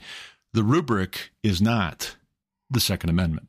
The right of the people to keep and bear arms shall not be infringed. That's not the rubric. The rubric is safety. Whatever makes the people around you feel unsafe, potentially. If they feel unsafe with you having a firearm, well, then that's a danger. That's when we know. That's how we know that we need to keep guns out of your hands and away from you, because these people do not feel safe with you having a firearm. But we were talking about semi-automatic handguns just a moment ago. I thought you were saying that the guy who came into the dance studio to murder was using a semi-automatic handgun. And now you're saying you want to ban assault weapons. So what do you define as an assault weapon? Semi-automatic handguns are assault weapons?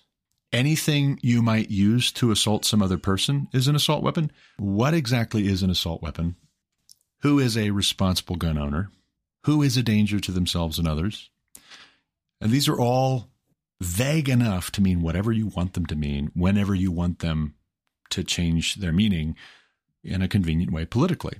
So there's no real clarity here, except when we know that time and again, Democrats push for gun control, and that the most, I would say, honest and radical Democrats don't believe that private citizens should be able to own firearms at all. Private security for Democrat politicians should be able to carry firearms. Law enforcement should be able to carry firearms, even though law enforcement sometimes behaves badly and does the wrong thing. Also, our military presumably should be able to carry firearms so that they can go and fight wars. And when we say, God protect our men and women in the armed forces, what does that mean? Does that mean you're going to say, well, we don't need weapons anymore? Well, no. No, of course not. If we get into a hot war with Russia and China, our armed forces are going to be armed. That's why they're armed forces, because they have weapons to be able to defend themselves. to be able to defend us. If it gets really out of hand, then presumably we would also want to be able to defend ourselves, and we, the American people, would be the armed forces as well. But let's put that off to the side for a moment.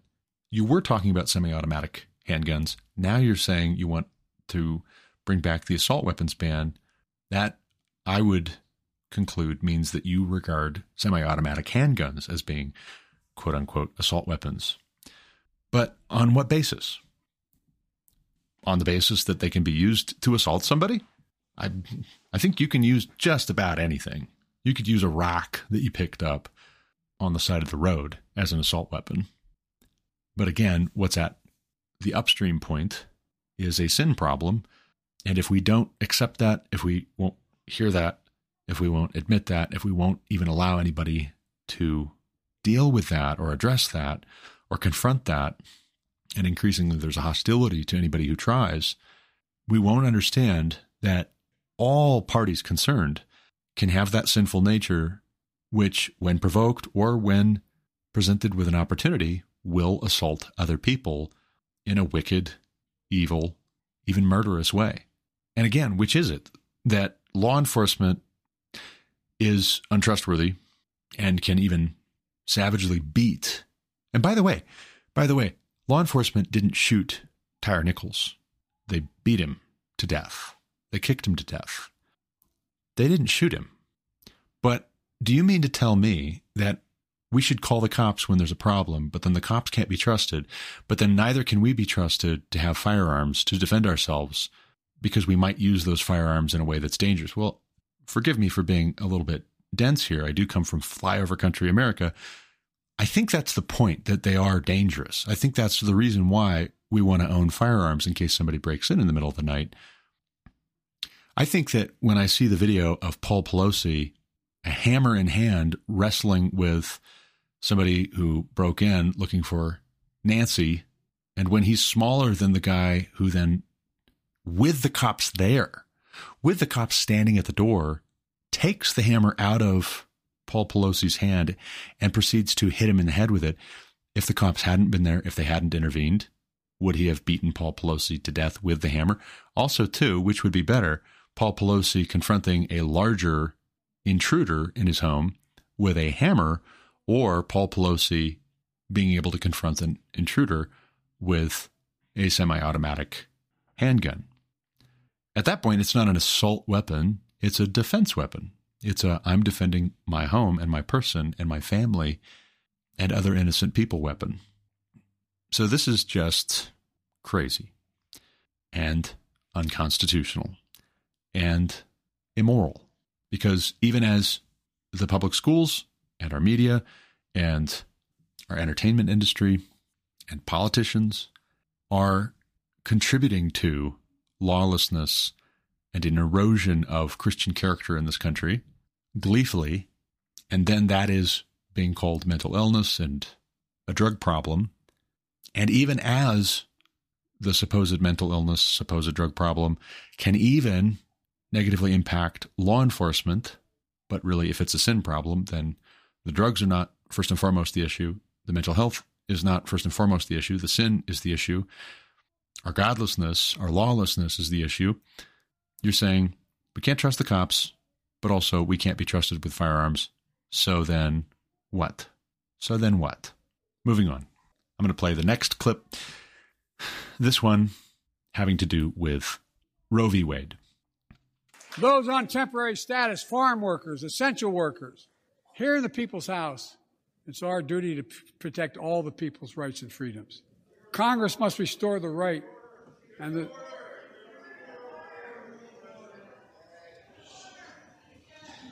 Congress must restore the right that was taken away in Roe v. Wade and protect Roe v. Wade.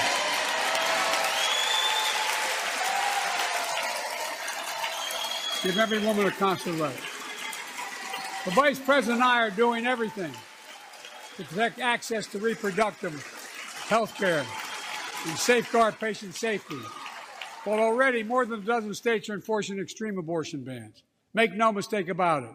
If Congress passes a national ban, I will veto it. But let's also pass the Bipartisan Equality Act to ensure LGBTQ Americans, especially transgender young people, can live with safety and dignity. Our strength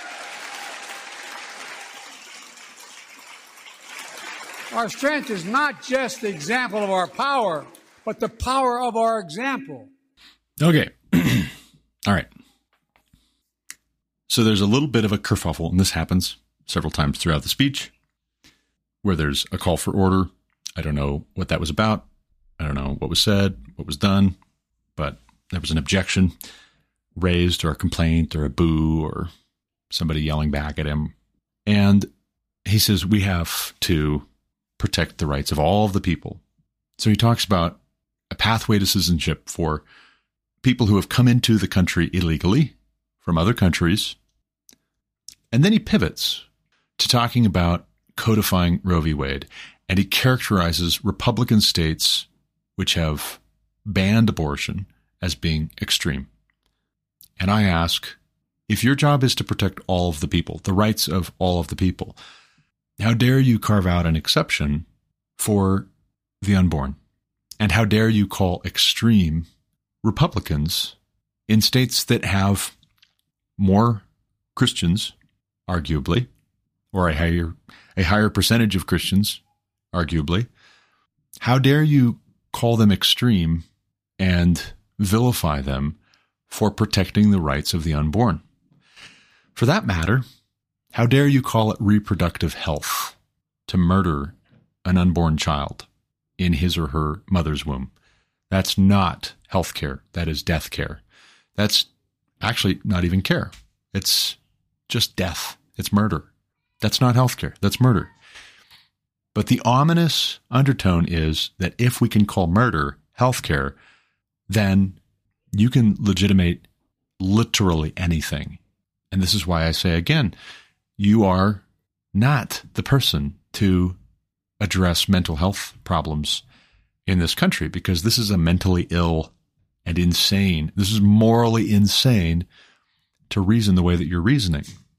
It is morally insane, and it leads to general insanity to say that you are going to call healthcare murdering unborn children, and that you're going to call extreme efforts to protect the unborn from being murdered. It's morally insane to say you're going to protect especially the rights of so-called transgender children.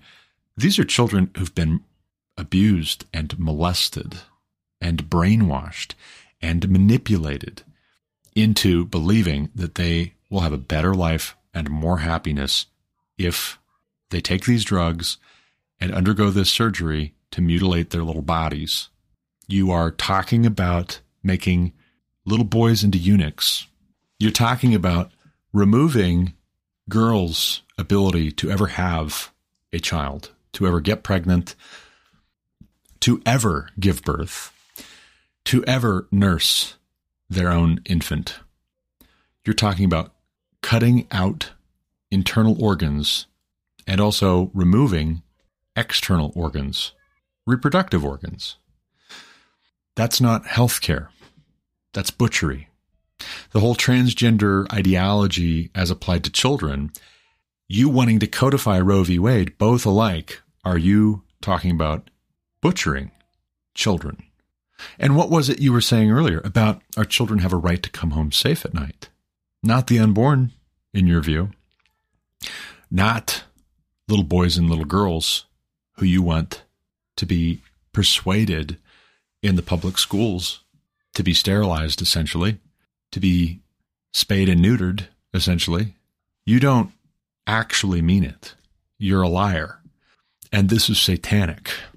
You don't mean it that you believe our children have a right to come home safe at night. Or if you do mean it, you actually are arguing in detail with resolve to violate the very right you are saying our children have to come home safe at night. You are not the solution, and you are not bringing solutions. You are the problem.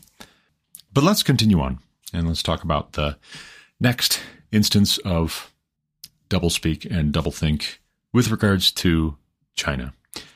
Take a listen. Investing in our alliances and working with our allies to protect advanced technologies so they will not be used against us.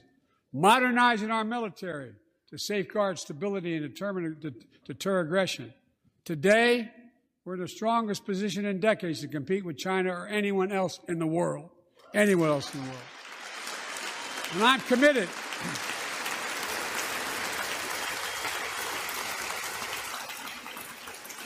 I'm committed to work with China where we can advance American interests and benefit the world, but make no mistake about it. As we made clear last week, if China threatens our sovereignty, we will act to protect our country, and we did.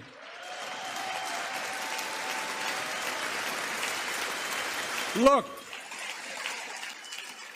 let's be clear. Winning the competition should unite all of us. We face serious challenges across the world. But in the past 2 years, democracies have become stronger, not weaker.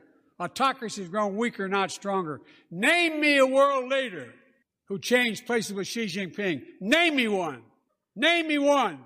America's rallying the world to meet those challenges, from climate to global health, to food insecurity, to terrorism, to territorial aggression. Allies are stepping up, spending more, and doing more. Look. All right, I will look. You asked me to look. You told me to look, I will look. I'll tell you at least one country's leader who might not mind trading places with Xi Jinping. Militarily and economically, Russia would probably not mind. Putin would probably not mind trading places with Xi Jinping and China. And that is actually half the point in criticizing the decisions of this administration, not just over the past couple of years, but for decades. This party, the Democratic Party, not just over the past 2 years, but for decades, with regards to China. China is the bigger threat. China is the bigger problem. And it's come out with regards to the Chinese spy balloon that was flying over Billings, Montana, where I have been many times, that China has been flying these spy balloons all over the world, and they've been flying these spy balloons over the United States of America for years. In fact, they did this when Donald Trump was president, and nobody told him about it, allegedly. General Mattis, for instance, is supposed to have recently said that Trump was provocative, and they didn't want him to know because he might do what Biden just did and shoot the balloon down. This has been happening for years. The Democrats here in the U.S. especially, not just, but especially, have made China economically and militarily as powerful as they are. Big tech here in the U.S. has helped to contribute to China becoming as wealthy and as powerful as they are right now, but also major American institutions, major American corporations, and sports leagues, and cultural figures, and politicians have been compromising with China, compromising American interests to China for quite some time in exchange for access to Chinese markets or in exchange for access to Chinese money. And we won't get off into the Hunter Biden laptop business and what that might portend for Joe Biden being compromised.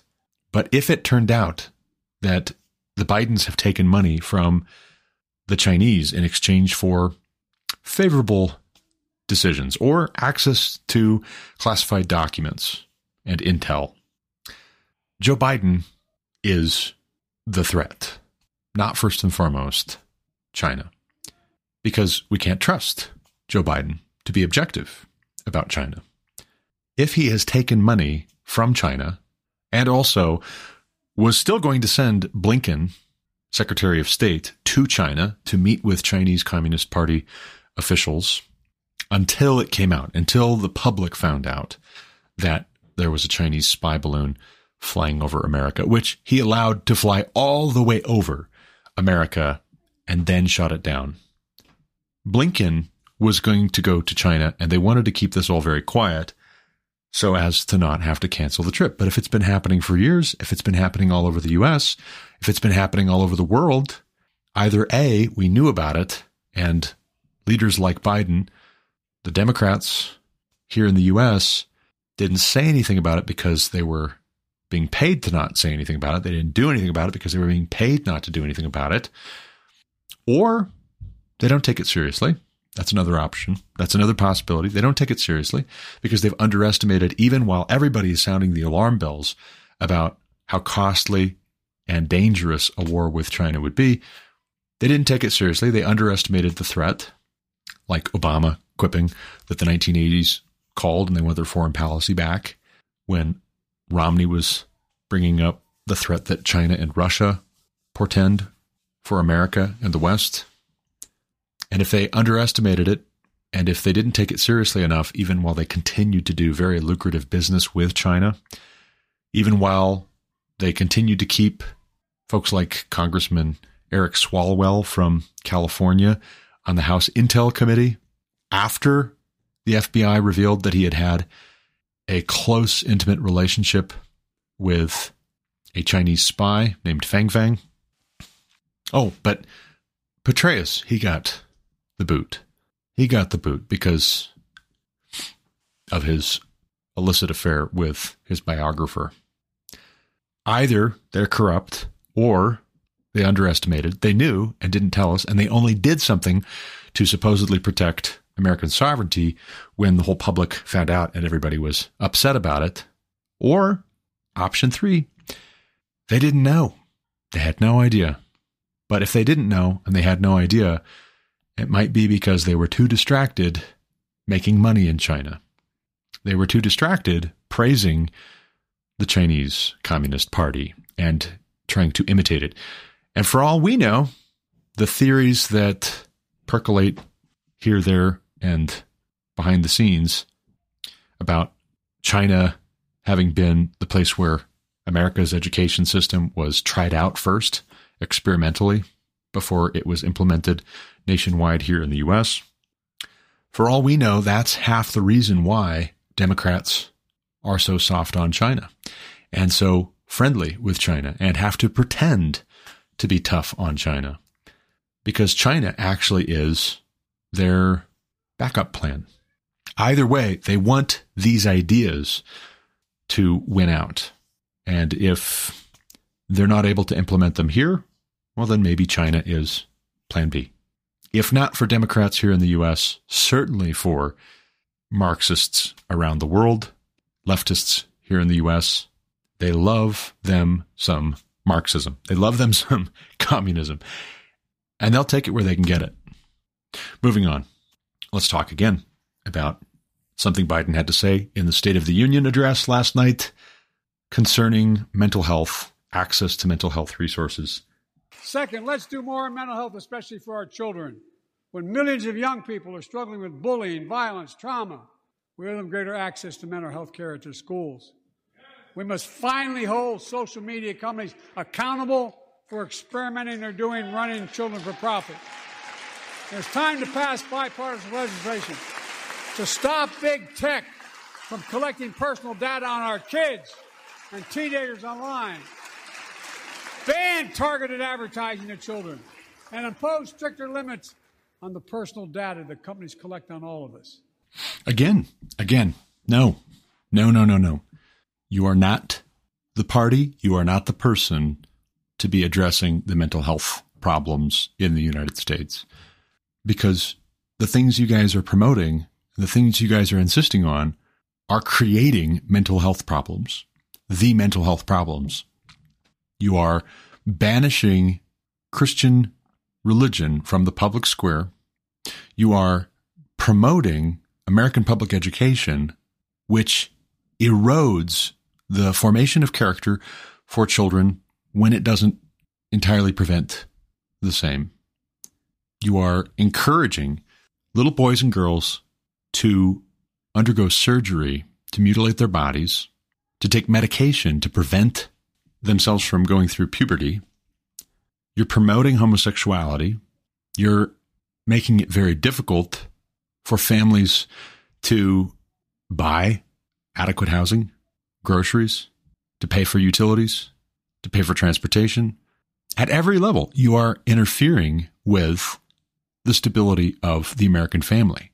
And by extension, you are creating exactly the conditions in which mental illness becomes rampant, where depression and despair and bullying and suicide and mass shootings are most likely to happen, and to happen with greater frequency and greater severity.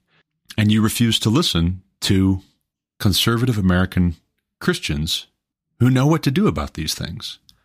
In fact, speaking of social media, it's amazing to me that there would be this tough talk about going after big tech, going after social media companies for harvesting metadata on American citizens, including children and teens and young adults.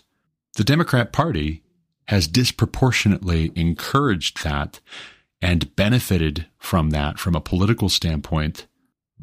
The Democrat Party has disproportionately fostered that and also further eroded the ability of conservative Americans to address these problems online and IRL, in real life, by pressuring big tech to silence conservative Americans. You are there also contributing to the decline of mental health in this country. The angry leftists who come out of the weeds to mock and abuse conservative Christians online. The big tech moderators and independent fact checkers who, with a click of a button, can keep content like mine from being seen, shared, and even postable in the first place.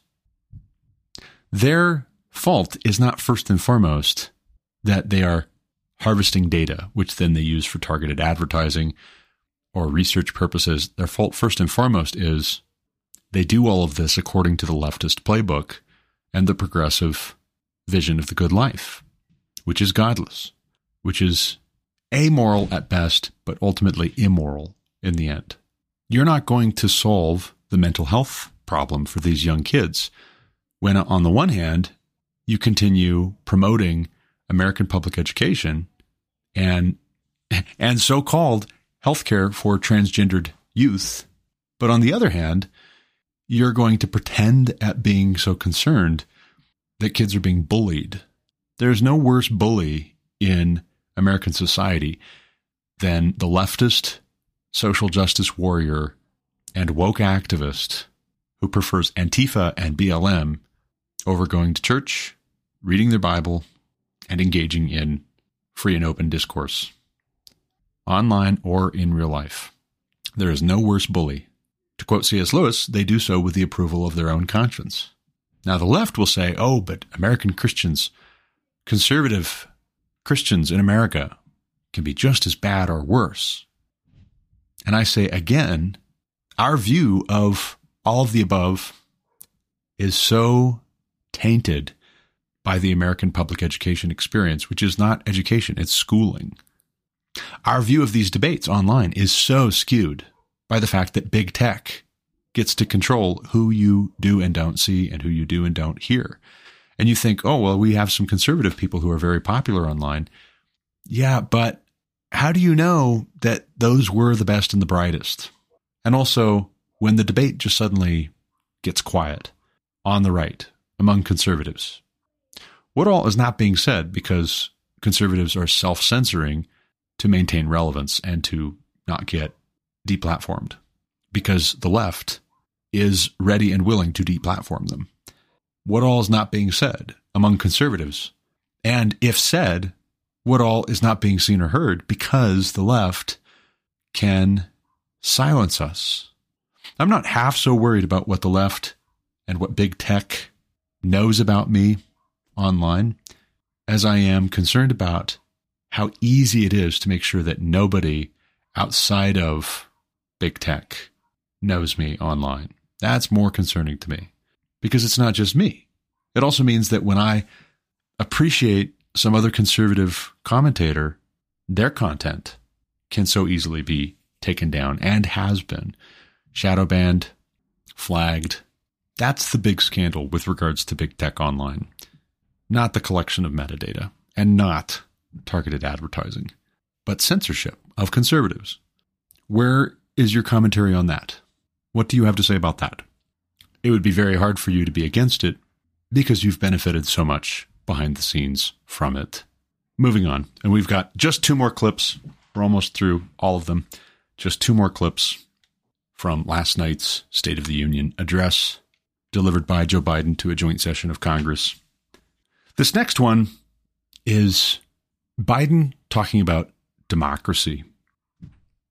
You'll remember just a little bit ago, I played a clip where he is talking about no leader in the world wanting to trade places with Xi Jinping. Democracies around the world have gotten stronger in recent years. Autocracies have gotten weaker. Here's what Biden has to say about democracy in America. Folks, there's one reason why we've been able to do all of these things. Our democracy itself. It's the most fundamental thing of all. With democracy, everything's possible. Without it, nothing is. The last few years, our democracy has been threatened and attacked, put at risk, put to the test in this very room on January the 6th. And then just a few months ago, an unhinged big lie assailed and unleashed a political violence, the home of the then Speaker of the House of Representatives, using the very same language the insurrectionists used as they stalked these halls and chanted on January 6th. Here tonight in this chamber is a man who bears the scars of that brutal attack, but is as tough and as strong and as resilient as they get. My friend Paul Pelosi. Okay. A couple of things. One, I remember before moving to Montana in 2012, back home to Montana in 2012, from Southern Ohio, I remember what the state motto of Ohio is. With God, all things are possible. Now, recognize that that saying for the left, for Democrats in the U.S., is modified. In place of God, they would have democracy. That is, that their God is democracy. And yet, it's disingenuous because democracy is only so good as the people they themselves are seeking to represent and claiming to represent. The demos is where we get democracy as a concept. The demos are the people. We the people. The people rule. But which people? 51%? Which people? These people over here think these things, and so they're right.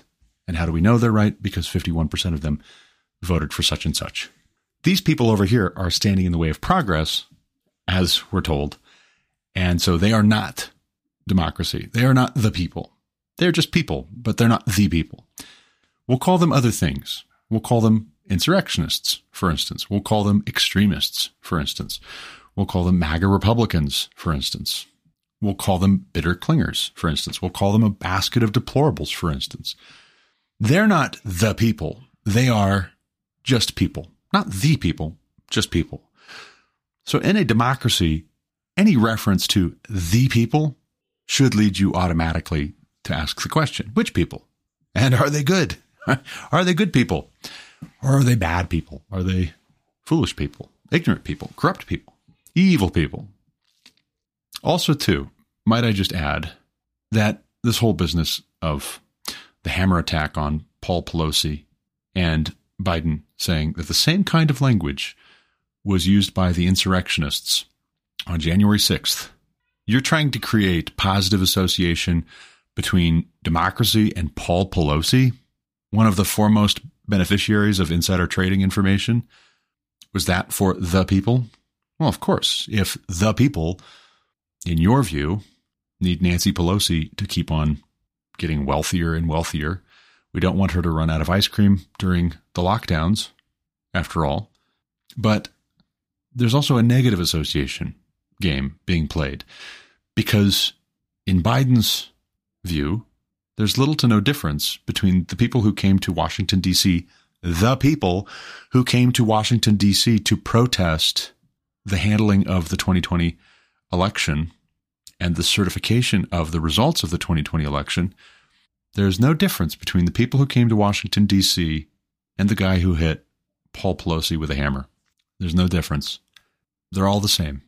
Mentally ill, disturbed, deranged, radicalized online by conservatives. In Joe Biden's America, I am not the people. And you, as a listener to my podcast, are not the people. We're just people. And that's if we behave, if we keep quiet, if we say no more about it, don't object, don't argue, don't debate, don't complain, don't protest, don't disagree, don't put forward ideas that Joe Biden disfavors, dislikes. Don't call for accountability to the people, as Joe Biden sees it. Then you can be people, and maybe, if you're especially good, you can be the people too. So it's a Jones effect of sorts, but it's disingenuous.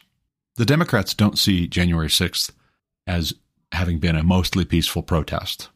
It was an insurrection, and he's still banging that drum because it's useful to silence critics, to silence the 30% of Americans who believe that their lives are worse since he became president. It's been a hard couple of years. It's been a hard few years. They just feel like it's worse, but it's not actually worse. It's actually better. You'll see. One more clip. Just one. And then we'll call it good. We'll call it a wrap on Biden's State of the Union Address 2023. Take a listen to Biden's closing remarks. But we're the only nation based on an idea that all of us, every one of us, is created equal in the image of God. A nation that stands as a beacon to the world. A nation in a new age of possibilities. So I've come to fulfill my constitutional obligation to report in the State of the Union. And here's my report. Because the soul of this nation is strong, because the backbone of this nation is strong, because the people of this nation are strong, the State of the Union is strong. And you don't know that God. You don't know that God. How can you say that the soul of this nation is strong? And how can you say that this nation was founded on the idea that all men are created equal and endowed by their creator with certain inalienable rights when you don't know that God and when you don't want to know that God? And more to the point, when your party consistently, again and again, at every turn, disenfranchises those who do know that God, those who would tell of that God, those who would call for repentance and asking that God for forgiveness, turning away from sin.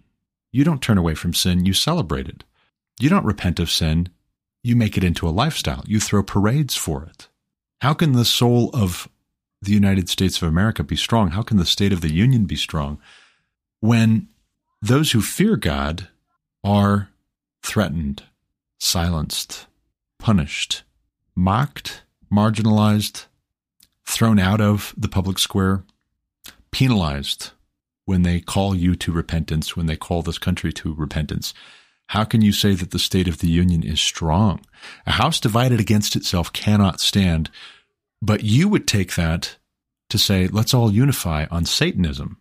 Your vision for unity involves affirming abortion and the mutilation of children, the neglect and abuse of children, the brainwashing of children, the continued breakdown of the American family, the undermining of the financial freedom of American husbands and fathers and mothers and wives. How can you say that the State of the Union is strong when you want unity on the basis of anyone who would disagree with you online being censored, being removed from the public square? How can you say that the State of the Union is strong when you vilify the people when they complain about your corruption and when they question the results of a highly irregular election which put you in the White House? How can you say that the State of the Union is strong? The first to state his case seems correct until another comes and examines him, but you would adjourn all discussion before someone has a chance to question you and examine your claims on their merits. You should repent. Everyone applauding this should repent. Everyone affirming this should repent. The United States of America, if it would be strong, if the State of the Union would be strong, the United States of America should repent. But that's all the time I've got for this episode. I really do have to run. As always, thank you for listening. Until next time, God bless. You've been listening to The Garrett Ashley Mullet Show on Anchor FM. For more content like what you just heard, subscribe to this podcast on Apple Podcasts, Google Podcasts, or Spotify. Also check out thegarrettashleymullet.com to subscribe to email alerts when new episodes are published. As always, you can reach me with any comments, questions, complaints, objections, or insights at garrettashleymullet@protonmail.com.